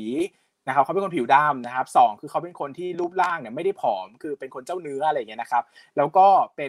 ป็นผู้หญิงข้ามเพศด้วยนะครับคือโอ้โหเขารวมองค์ประกอบหลายๆอย่างที่ไม่มีความเป็นนางแบบในสมัยเดิมเลยนะครับแต่เควินคลายนะครับนำเขามาเป็นไอคอนนะครับแล้วก็มีปริ้นท์แอดที่ใหญ่มากนะครับว่าเฮ้ยจริงๆแล้วความงามเนี่ยมันไม่ได้มีนิยามมันไม่ได้มีเรื่องเพศมาเกี่ยวข้องนะครับคุณแจรี่โจนเนี่ยเป็น transgender queer นะครับก็คือเป็นผู้หญิงข้ามเพศที่ชอบผู้หญิงข้ามเพศด้วยกันนะครับคือตัวเขาเองเนี่ยมีแฟนเป็นผู้หญิงข้ามเพศนะครับซึ่งก็เป็นการเปิดโลกของเควินคลายมากว่าออกมาพูดถึงความหลากหลายในสังคมแล้วก็เป็นมูฟหนึ่งนะที่ผมรู้สึกว่าโหมีคนพูดถึงเยอะมากๆแล้วก็รู้สึกว่าเฮ้ยแบรนด์นี้ให้ความสำคัญกับคนที่ไม่ได้เป็นขนบธรรมเนียมที่เขาเคยขายมาก่อนอ่ะเขาขายความเป็นมนุษย์อ่ะขายความที่เฮ้ยฉันไม่ต้องขาวก็ได้ฉันไม่ต้องผอมก็ได้ฉันไม่ต้องเป็นผู้ชายแท้ผู้หญิงแท้ก็ได้ฉันเป็นแค่มนุษย์อ่ะฉันก็ใส่แบรนด์ของคุณแล้วฉันก็มีสิทธิ์ที่จะเป็นเควินคลายเหมือนกันชิ้นนี้ก็อิมแพคมากนะครับแล้วก็เป็นไวรัลใหญ่โตมากในทั้ง Facebook หรือว่า Twitter หรือว่าในข่าวต่างๆคุณแจรี่โจนเนี่ยก็ถือว่าโอ้โหมีพื้นที่ในสื่อขึ้นมาเยอะมากแล้วก็ตัวเควินคลายเองก็ได้เครดิตไปด้วยเพราะว่าเขาให้เธอเป็นเหมือนมีจุดโดดเด่นในสังคมขึ้นมาเลยอะไรเงี้ยนะครับก็เป็นอีกมูฟหนึ่งที่ผมชอบมากกับแบรนด์เควินคลายเนี่ยครับประมาณนี้ครับจริงๆถ้าพูดถึง4ผลงานวันนี้ที่พี่เบสมาแบ่งปันกันเนี่ยจะค่อนข้างเห็นแนวทางประมาณนึงเนาะว่าผลงานที่มันสามารถสร้าง impact หรือว่าที่มันแบบว่าเฮ้ยสร้างการเปลี่ยนแปลงอะไรได้อย่างชัดเจนเนี่ยส่วนหนึ่งก็คือมันต้องเหมือนจี้ในแง่ของปัญหาทั้งเรื่องของความเท่าเทียมหรือเรื่องของความหลากหลายต่างๆนะครับซึ่งจริงๆอ่ะอย่างวันนี้ของพี่เบสที่ยกตัวอย่างมาอาจจะเป็นแค่ส่วนเดียวเสี้ยวเดียวเองเลยนะฮะแต่ว่าจริงๆแล้วยังมีผลงานดีๆแบบนี้เยอะมากนะครับแต่ว่าอันนึงผมสนใจมากเลยพี่เบสที่พี่เบสพอมาเล่าผลงานทั้ง4อันนี้แล้วอะครับผมอ่ะอันนี้เซอร์ไพรส์นะว่าปกติแล้วฮะเราอาจจะคิดว่าคนที่ไม่ได้อยู่ในวงการโฆษณาดูไม่น่าจะอินกับโฆษณาเท่าไหร่นะฮะแต่ว่าทำไมพี่เบสแบบพอเล่าอะไรต่างๆมาเนี่ยผมเลยรู้สึกว่าเฮ้ยโฆษณาเป็นสิ่งที่พี่เบสก็น่าจะให้ความสนใจประมาณนึงเหมือนกันและอยากถามพี่เบสว่าปกติคือเราเป็นคนชอบเกี่ยวกับเรื่องการรับเนี่ยติดตามโฆษณาหรืออะไรพวกนี้อยู่แล้วหรือเปล่าครับหรือว่ายังไงบ้างคือพูดอย่างนี้นะครับว่าผมเนี่ยชอบ move คือผมอ่ะไม่ได้ชอบโฆษณาเต็มๆเนาะแต่ผมชอบ movement ทางสังคมอ่ะผมรู้สึกว่า1คือโฆษณาเนี่ยเป็นพลังสำคัญของแบรนด์เพราะว่าเขามีเงินในการทุ่มงบลงไปเยอะกับการสร้างโฆษณาสักตัวเนอะบางทีเป็นร้อยล้านกับโฆษณาตัวเดียวซึ่งคำถามคือคุณเอาเงินร้อยล้านไม่ทำอะไรล่ะใช่ไหมทั้งหนึ่งคือคุณโฆษณาแบรนด์ของคุณด้วยหรือว่า2คุณสร้างมูฟเมนต์ในสังคมแล้วก็คุณก็โฆษณาแบรนด์ของคุณไปด้วยเนอะซึ่งอันนี้ผมว่าจริงๆแล้วอ่ะโฆษณาเป็นซอฟต์พาวเวอร์อย่างหนึ่งที่มีทั้งความเป็นทุนนิยมแล้วก็มีความเปลี่ยนแปลงโลกในเวลาเดียวกันดังนั้นผมพยายามจะมองหาโฆษณาที่เขาพยายามจะเล่าเรื่องอะไรที่มากกว่าการมาขายของแล้วก็จบซึ่งอย่างตัวอย่าง L'Oreal อะไรนะครับก็เพิ่งออกมาพูดว่าเขาจะเลิกการใช้คำว่าขาวกระจ่างใสในทุกผลิตภัณฑ์ของเขาอะไรเงี้ยครับซึ่งผมว่ามูฟพวกนี้เป็นมูฟสำคัญในสังคมนะคือการที่เราเป็นมนุษย์คนหนึ่งอ่ะเราก็คือผมจะพูดอย่างนี้ว่ามนุษย์ทุกคนอ่ะมีความเป็นคนใช้ขอบในตัวเองอ่ะคือคุณต้องมีลักษณะอะไรสักอย่างหนึ่งอ่ะที่ทำให้คุณอ่ะไม่ได้เป็นคนตรงกลางเช่นคุณอาจจะเป็นชายแท้แต่คุณอาจจะเป็นคนผิวดำหรือว่าคุณอาจจะเป็นคนผิวขาวชายแท้แต่คุณเป็นคนไม่มีเงินอะไรอย่างเงี้ยครับมันต้องมีบางอย่างที่คุณเป็น minority ในสังคมนี้ซึ่งผมเชื่อมั่นว่าความเป็นสังคมที่หลากหลายพหุวัฒนธรรมทั้งโลกแบบเนี้ยเราต้องการการ speak out for minority หรือการพูดสื่อสารออกมาจากคนส่วนน้อยซึ่งการใช้งบประมาณโดยทั่วๆไปเนี่ยมันอาจจะไม่ได้ impact มากพอแต่การโฆษณาหรือการสร้างตัวตนของแบรนด์เนี่ยมันทำให้คนจำนวนมากเนี่ยรับรู้ได้แล้วผมก็ค่อนข้างจะสนับสนุนแบรนด์ที่กล้าออกมาทำกล้าออกมาพูดอย่างเงี้ยนะครับผมชอบติดตาม movement ทางสังคมแบบนี้ซึ่งถ้าเป็นโฆษณาทั่วๆไปที่ขายของธรรมดาอะไรเงี้ยผมก็อาจจะดูอาจจะสนใจแต่ก็ไม่ได้คุณค่าหรือไม่ได้จดจำนะครับแต่พอเป็นงานที่movement เนี่ยผมจะชอบมากนะครับโดยส่วนตัวเนี่ยเราเป็นคนทำเพจนะเป็นครีเอเตอร์งานเราก็ต้องโฆษณาอยู่แล้วถ้าพูดกันตรงๆอ่ะเรามีความเป็นทั้ง copywriter มีความเป็นทั้ง art ใดอยู่ในตัวเองอยู่แล้วในทุกๆคนที่ทำครีเอเตอร์นะครับเราพยายามจะมองหา DNA ที่ประสบความสำเร็จในการโฆษณาเสมอดังนั้นเนี่ยจริงๆแล้วผมเป็นคนติดตามโฆษณาพอสมควรเลยนะคือมีโฆษณาก็ชอบกดดูอ่ะดูเขาขายของยังไงอ่ะเพจอื่นขายของยังไงคนอื่นขายของยังไงแต่คือผมดูเยอะเหมือนกันแต่สุดท้ายแล้วสิ่งที่มันประสบความสำเร็จสิ่งที่มาอยู่ในใจผมมันคือเรื่องของการที่คุณขายของด้วยแล้วคุณก็มี movement ทางสังคมไปด้วยอะไรเงี้ยนะครับมันก็กลายเป็นเรื่องที่จริงๆแล้วผมก็ติดตามนะแต่อาจจะไม่ได้พูดถึงมันไม่มีที่ให้พูดด้วยแหละนะมันก็ไม่มีใครถามผมเรื่องนี้นะครับจริงๆผมก็ชอบนะก็ติดตามประมาณนึงครับเดี๋ยวไว้ผมจะชวนพี่เบสมาคุยเรื่องนี้บ่อยๆนะฮะเพราะว่าวิวเล่าให้ฟังแล้วแบบผมสัมผัสได้เลยว่าแต่ละอันคือแบบพี่เบสอินกับมันจริงๆนะครับซึ่งเมื่อกี้อย่างที่พี่เบสบอกว่าผลงานที่พี่เบสชื่นชอบเนาะก็คือการที่มันมีเหมือนเป็น movement ให้เห็นว่าเฮ้ยอันนี้เป็นการเปลี่ยนแปลงอะไรบางอย่างมีการสร้างสรรค์แนวคิดสร้างสรรค์การเปลี่ยนแปลงต่อสังคมนะฮะซึ่งมันก็เป็นอีกหนึ่งเทรนด์เหมือนกันที่จริงๆแล้วเวลาผมได้มีโอกาสไปเล่าให้เพื่อนๆเล่าให้พี่ๆน้องๆฟังเนี่ยมันจะมีเทรนด์ที่ปัจจุบันเนี่ยครับแบรนด์หลายๆแบรนด์เนี่ยที่เขาอาจจะมองว่าเฮ้ยแบรนด์นี้ประสบความสำเร็จสมัยก่อนเนาะอาจจะเป็นแบรนด์ที่สามารถสร้างกำไรสูงที่สุดแต่ว่าปัจจุบันเนี่ยคนก็เหมือนมองว่ากำไรมันเป็นพื้นฐานแล้วแหละแต่ว่าถ้าแบรนด์ไหนที่เรารู้สึกว่าแบรนด์นี้ประสบความสำเร็จจริงๆอ่ะสำคัญคือต้องสร้างอะไรบางอย่างเพื่อสังคมด้วยนะครับก็อย่างเคสเหล่านี้ที่วันนี้พี่เบสมาเล่าให้ฟังก็ค่อนข้างเป็นตัวอย่างให้เห็นชัดเจนมากๆเลยนะครับมาเป็นช่วงท้ายๆกันแล้วครับพี่เบสก็ย้อนกลับไปเรื่องพอดแคสต์นิดนึงพี่คือเมื่อกี้ตอนก่อนหน้านี้เราพูดถึงพอดแคสต์ของพี่เบสและอยากจะถามเหมือนกันเพราะว่าเนี่ยพอคุยกับพี่เบสแล้วผมรู้สึกว่าอยากจะรู้เหมือนกันว่าคนอย่างพี่เบสเนี่ยปกติแล้วถ้าสมมุติว่านอกจากการที่เราทำพอดแคสต์ของตัวเองนะครับเรามีฟังรายการของคนอื่นคนไหนบ้างไหมพี่ถ้าสมมติเนี่ยอยากจะเก่งแบบพี่เบสเนี่ยมีปกติมีฟังอะไรอยู่บ้างฮะถ้าฟังตามผมเนี่ยจะไม่เก่งนะถือว่าไม่อยากจะพูดอย่างนี้คือผมไม่ได้โฟกัสเรื่องการฟังพอดแคสต์เพื่อพัฒนาตัวเองนะต้องพูดอย่างนี้ก่อนเพราะว่าผมชอบฟังเพื่อบันเทิงมากกว่านะครับเพราะว่าผมไม่ได้อยากเก่งอ่ะเอาง่ายๆพูดตรงนะผมไม่ได้อยากอะไรกับชีวิตมากมายผมคือเราทำงานตลอดเวลาแล้วอ่ะเราต้องเก่งทุกอย่างตลอดเวลาแล้วขอฉันพักบ้างใช่ไหมนะครับรายการที่ผมชอบนะวันนี้คัดมาให้5รายการเนี่ยซึ่งภูมิใจนำเสนอมากนะครับรายการแรกชื่อว่า Anteater Case นะครับอันนี้ก็เป็นรายการดังอีกรายการหนึ่งนะครับเป็นรายการที่พูดถึงเรื่องลี้ลับสยองขวัญอะไรอย่างเงี้ยนะครับพวกฆาตกรรมสัตว์ประหลาดอะไรอย่างเงี้ยนะครับซึ่งผมมาเป็นแฟนเนิร์ดตั้งแต่เอพิโซดแรกที่ออกเลยนะคือตั้งแต่ตอนที่เขายังไม่ได้ติดท็อป 10ไม่ได้ติดท็อป 5คือเขายัง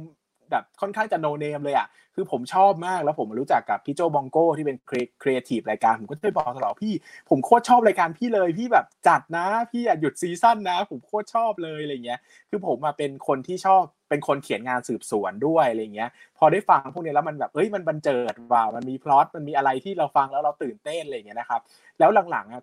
คุณยศกับคุณทันเนอะที่เขาเป็นคนเป็นพอดแคสเตอร์รายการเนี้ยเขามีวิธีการเล่าที่เป็นสตอรี่เทลลิ่งที่สนุกกว่าช่วงต้นๆมากมันจะมีการหักมุมเปิดปมอะไรอย่างเงี้ยเล่าแล้วมันสนุกมากนะครับวันนี้ผมชอบมากรายการแรกก็คือ Anteater Case ก็จะพูดเรื่องลี้ลับนะครับรายการที่2เนี่ยคือ Literary Podcast นะครับก็เป็นรายการหนังสือนะครับจัดโดยพี่โจพี่เนทในเครือของ The Standard นะครับก็เป็นรายการที่พูดถึงหนังสือการอ่านหนังสืออะไรอย่างเงี้ยนะครับเป็นรายการที่ผมฟังซ้ำบ่อยมากนะครับบางตอนเนี่ยคือช่วงไหนผมอัดอั้นมากๆอยากร้องไห้มากช่วงนี้เครียดมากต้องการระบายก็จะมีตอนคลาสสิกเช่นอยากรักตัวเองอ่านหนังสือเล่มไหนดีอะไรอย่างเงี้ยหรือว่า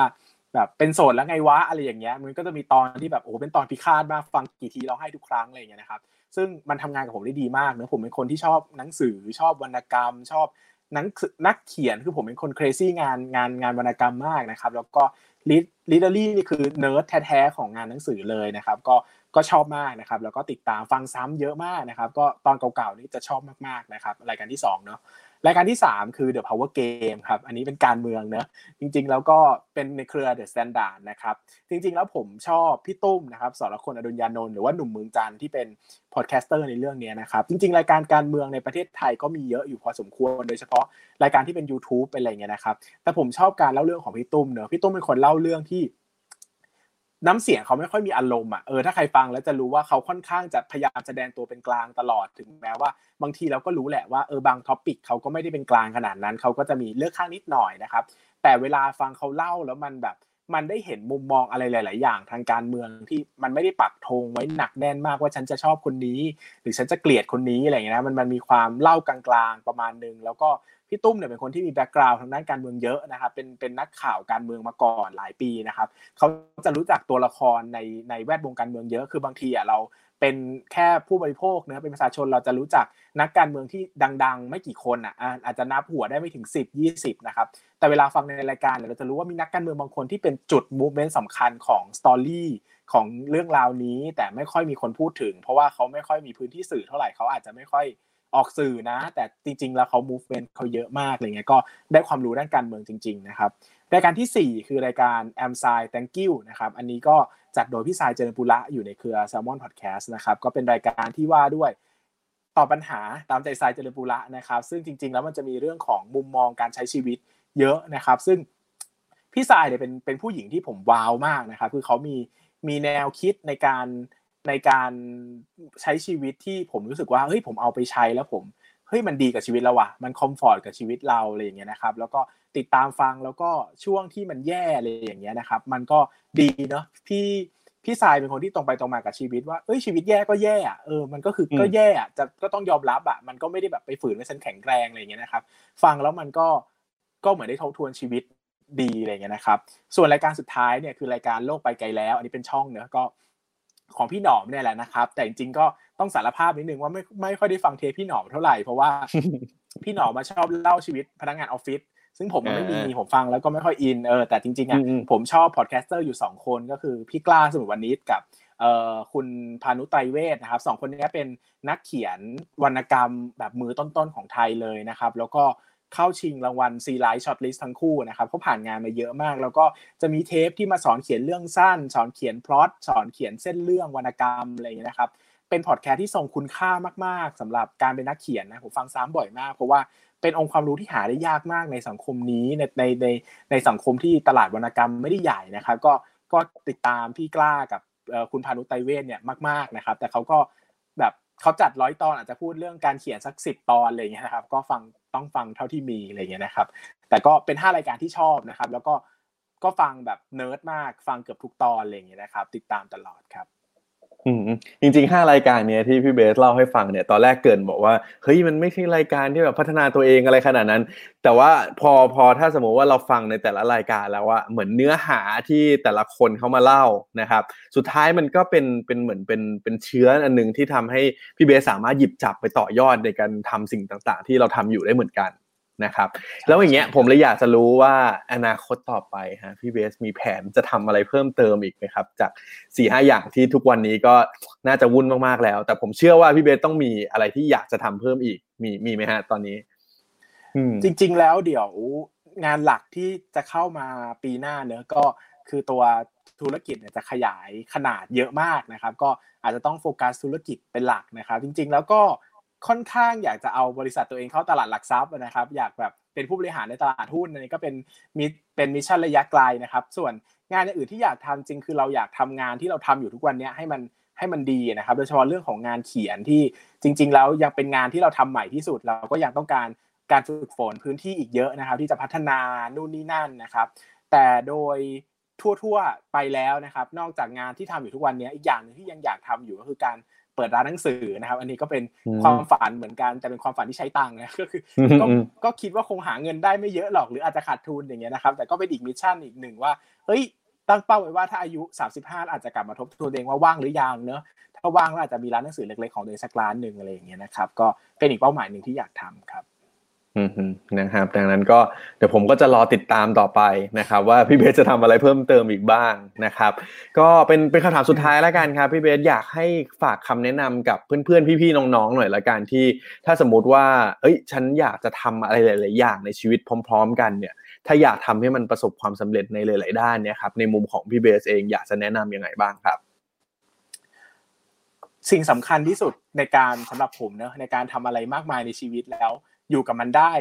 ดีประมาณนึงนะครับก็ต้องบอกว่าคือต้องทำแล้วมีความสุขอ่ะหมายถึงว่าทำแล้วต้องมีความหลงไหลใฝ่ฝันที่จะทำให้มันดีนะครับเพราะว่าการทำทุกอย่างในชีวิตอ่ะมันต้องมีทั้งวันที่ดีมากๆแล้วก็วันที่แย่มากๆไอ้วันที่ดีมากๆอ่ะใครก็ทำได้ใครก็อยู่ได้นะครับอย่างการทำเพจเนี่ยเห็นได้ชัดคือคนทำเพจเยอะแยะมากมายนะครับแต่คนที่ยืนระยะยาวนานได้เนี่ยมันจะต้องอยู่กับมันได้จริงๆซึ่งสุดท้ายแล้วผมว่าสิ่งสำคัญคือ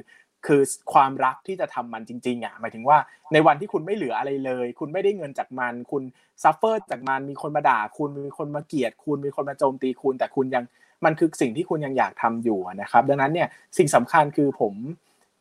มไม่ได้อยากให้คนตั้งเป้าก่อนว่าฉันจะทำอันนี้แล้วฉันจะทำให้ดีอะไรอย่างเงี้ยนะครับหรือว่าผมอยากให้คนมองหาก่อนว่าฉันอยากทำอะไรกันแน่แล้วค่อยไปหาสิ่งนั้นเช่นคือไม่ใช่ว่านั่งนึกขึ้นมาว่าฉันอยากทำเพจนะแล้วก็มาตั้งคำถามว่าเฮ้ยฉันจะทำเพจยังไงให้ดีแต่ผมอยากให้บอกว่าเฮ้ยคุณเป็นคนพบตัวเองก่อนว่าคุณอยากทำเพจอะไรอยากจะเล่าเรื่องแบบไหนใช้ voice แบบไหน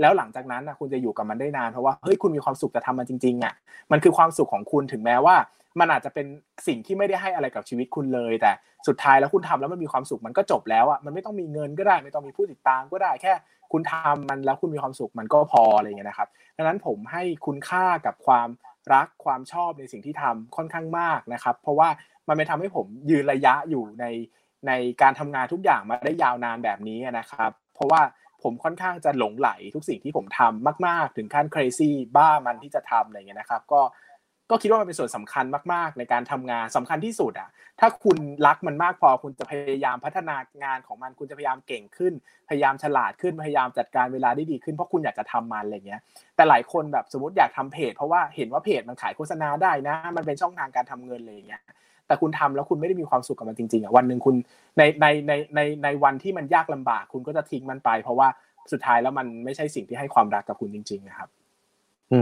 นะครับก็ชัดเจนนะฮะเพื่อนๆนะครับถ้าที่วันนี้ได้มีโอกาสรับชมรับฟังนะครับ Addict Talk กับเรานะครับที่ได้พูดคุยกับพี่เบสนะครับก็ลองกลับไปทบทวนดูนะครับว่าชีวิตเราเนี่ยเรามีอะไรที่เราชอบเราอินเราหลงไหลไปกับมันเนาะว่าถ้าสมมติว่าวันนึงเราต้องทำมันถึงแม้มันจะหาเงินไม่ได้เนี่ยแต่เราก็ยังอยากจะทำมันอยู่นะครับมันคือเรื่องอะไรนะฮะลองหาให้เจอแล้วก็ลองพยายามทำสิ่งนั้นให้มันมากขึ้นนะครับแล้วถ้าทำไปเรื่อยๆอย่างที่พี่เบสบอกนะว่าทำบ่อยๆทำจนชินเนี่ยเดี๋ยวสักวันหนึ่งเราก็จะเก่งในเรื่องนั้นๆเองนะครับวันนี้ก็ได้ประโยชน์มากๆเลยนะครับจากพี่เบสนะครับที่มาแบ่งปันเล่าประสบการณ์นะครับว่า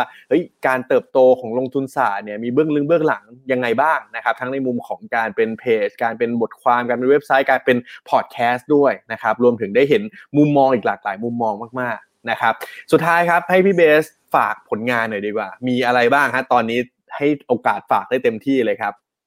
ก็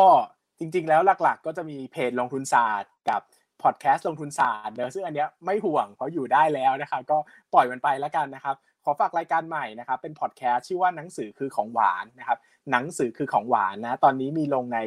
Apple Podcast Spotify แล้วก็ Podbean นะครับเรียบร้อยแล้วก็เป็นรายการรีวิวหนังสือนะครับซึ่งมันจะรีวิวหนังสือทุกอย่างคือแต่ก่อนผมจะรีวิวหนังสือพวก business นะครับหรือว่าการลงทุนแต่รายการนี้จะรีวิวทุกอย่างเลยหนังสืออ่านเล่นหนังสือวรรณกรรมหนังสือ how to ต่างๆนะครับก็ฝากไว้ละกันว่าจริงๆแล้วแต่ละตอนเนี่ยประมาณแค่10นาทีเองนะครับแต่มันคุ้มค่ากว่านะถ้าคุณฟังแล้วก็รู้ว่ามันดีไม่ดีคีย์พอยต์ของเรื่องคืออะไรเหมาะกับเราไหมจะไปอ่านต่อบางทีซื้อหนังสือมาอ่านเล่มนึงอาจจะใช้เวลาเป็นวันหรือหลายๆวันสำหรับบางคนนะฟังอันนี้ก่อน10นาทีคุณรู้ว่าคุณชอบไม่ชอบเหมาะกับคุณไหมแล้วคุณไปอ่านต่อมันจะได้แมทชิ่งกับตัวคุณพอดีนะครับซึ่งก็เป็นอีกรายการนึงที่ผมแบบบ้าทำมันมากๆนะครับตอนนี้ก็ลงแบบจันทร์ถึงศุกร์วันละเอพิโซดนะครับเพื่อนก็ด่าอยู่ว่าจะทำพอดแคสต์อะไรเยอะแยะนะครับแต่ก็ยังสนุกอยู่ยังอยากทำอยู่นะครับแต่ยอดฟังก็ค่อนข้างน้อยเพราะว่าเพิ่งเปิดตัวนะครับก็ใครที่สนใจหรือว่าอยากสนับสนุนผมเนอะชอบผลงานด้านอื่นแล้วอยากจะขอบคุณนะก็ไปช่วยฟังรายการนี้หน่อยนะครับเป็นกำลังใจนิดนึงนะครับก็ยังเงียบๆอยู่นะครับก็ยังอยากทำรายการหนังสือคนชอบอ่านหนังสือเนอะก็อยากจะทำอะไรที่มันเกี่ยวกับหนังสือบ้างบางทีพูดแต่การลงทุนมันก็เบื่อนะครับขอพูดเรื่องอื่นบ้างอะไรอย่างเงี้ยนะครับก็ฝากรายการไว้ครับหนังสือคือของหวานครับนะครับก็ไปติดตามมาเลยนะครับใครตอนนี้นี่เปิดหยิบมือถืออยู่นะครับลองไปเสิร์ชดูกันได้นะครับหนังสือคือของหวานนะครับวันนี้ก็ขอบคุณพี่เบสมากๆนะครับที่สละเวลานะฮะชั่วโมงกว่าๆผ่านไปอย่างรวดเร็วมากนะครับที่เราได้มาพูดคุยกันในวันนี้นะครับคิดว่าเดี๋ยวในอนาคตเราคงได้มีโอกาสพูดคุยกันอีกแน่นอนนะครับในอีกหลายๆเรื่องเลยนะครับวันนี้ขอบคุณพี่เบสมากครับขอบคุณครับขอบคุณครับขอบคุณครับครับก็วันนี้เรียกได้ว่าเป็นอีกหนึ่งเซสชันที่ตัวผมเองเนี่ยโหประทับใจมากๆนะครับแล้วก็ได้ประโยชน์ในหลากหลายมุมมองมากๆเลยนะครับกับพี่เบสนะฮะแห่งลงทุนศาสตร์และเป็นพี่เบสแห่งอีกหลายๆอย่างเลยนะครับที่เราได้เห็นว่าชีวิตของพี่ท่านนี้นะครับเขามีหลากหลายมุมมองมากๆนะครับแล้วก็น่าจะเป็นตัวอย่างนะครับให้เห็นว่าเฮ้ยคนเราคนนึงนะครับเราสามารถทำได้หลายอย่างจริงๆนะครับก็ลองดูครับตามที่คำแนะนำพี่เบสบอกในช่วงท้ายเลยนะครับว่าเราอินกับเรื่องอะไรเราสนใจเรื่องอะไรนะครับลองทำสิ่งนั้นดูนะครับแล้ววันหนึ่งเราก็จะสามารถทำพัฒนามันแล้วก็เป็นสิ่งที่เราชอบเรามีความสุขกับชีวิตในทุกๆวันนั่นเองนะครับ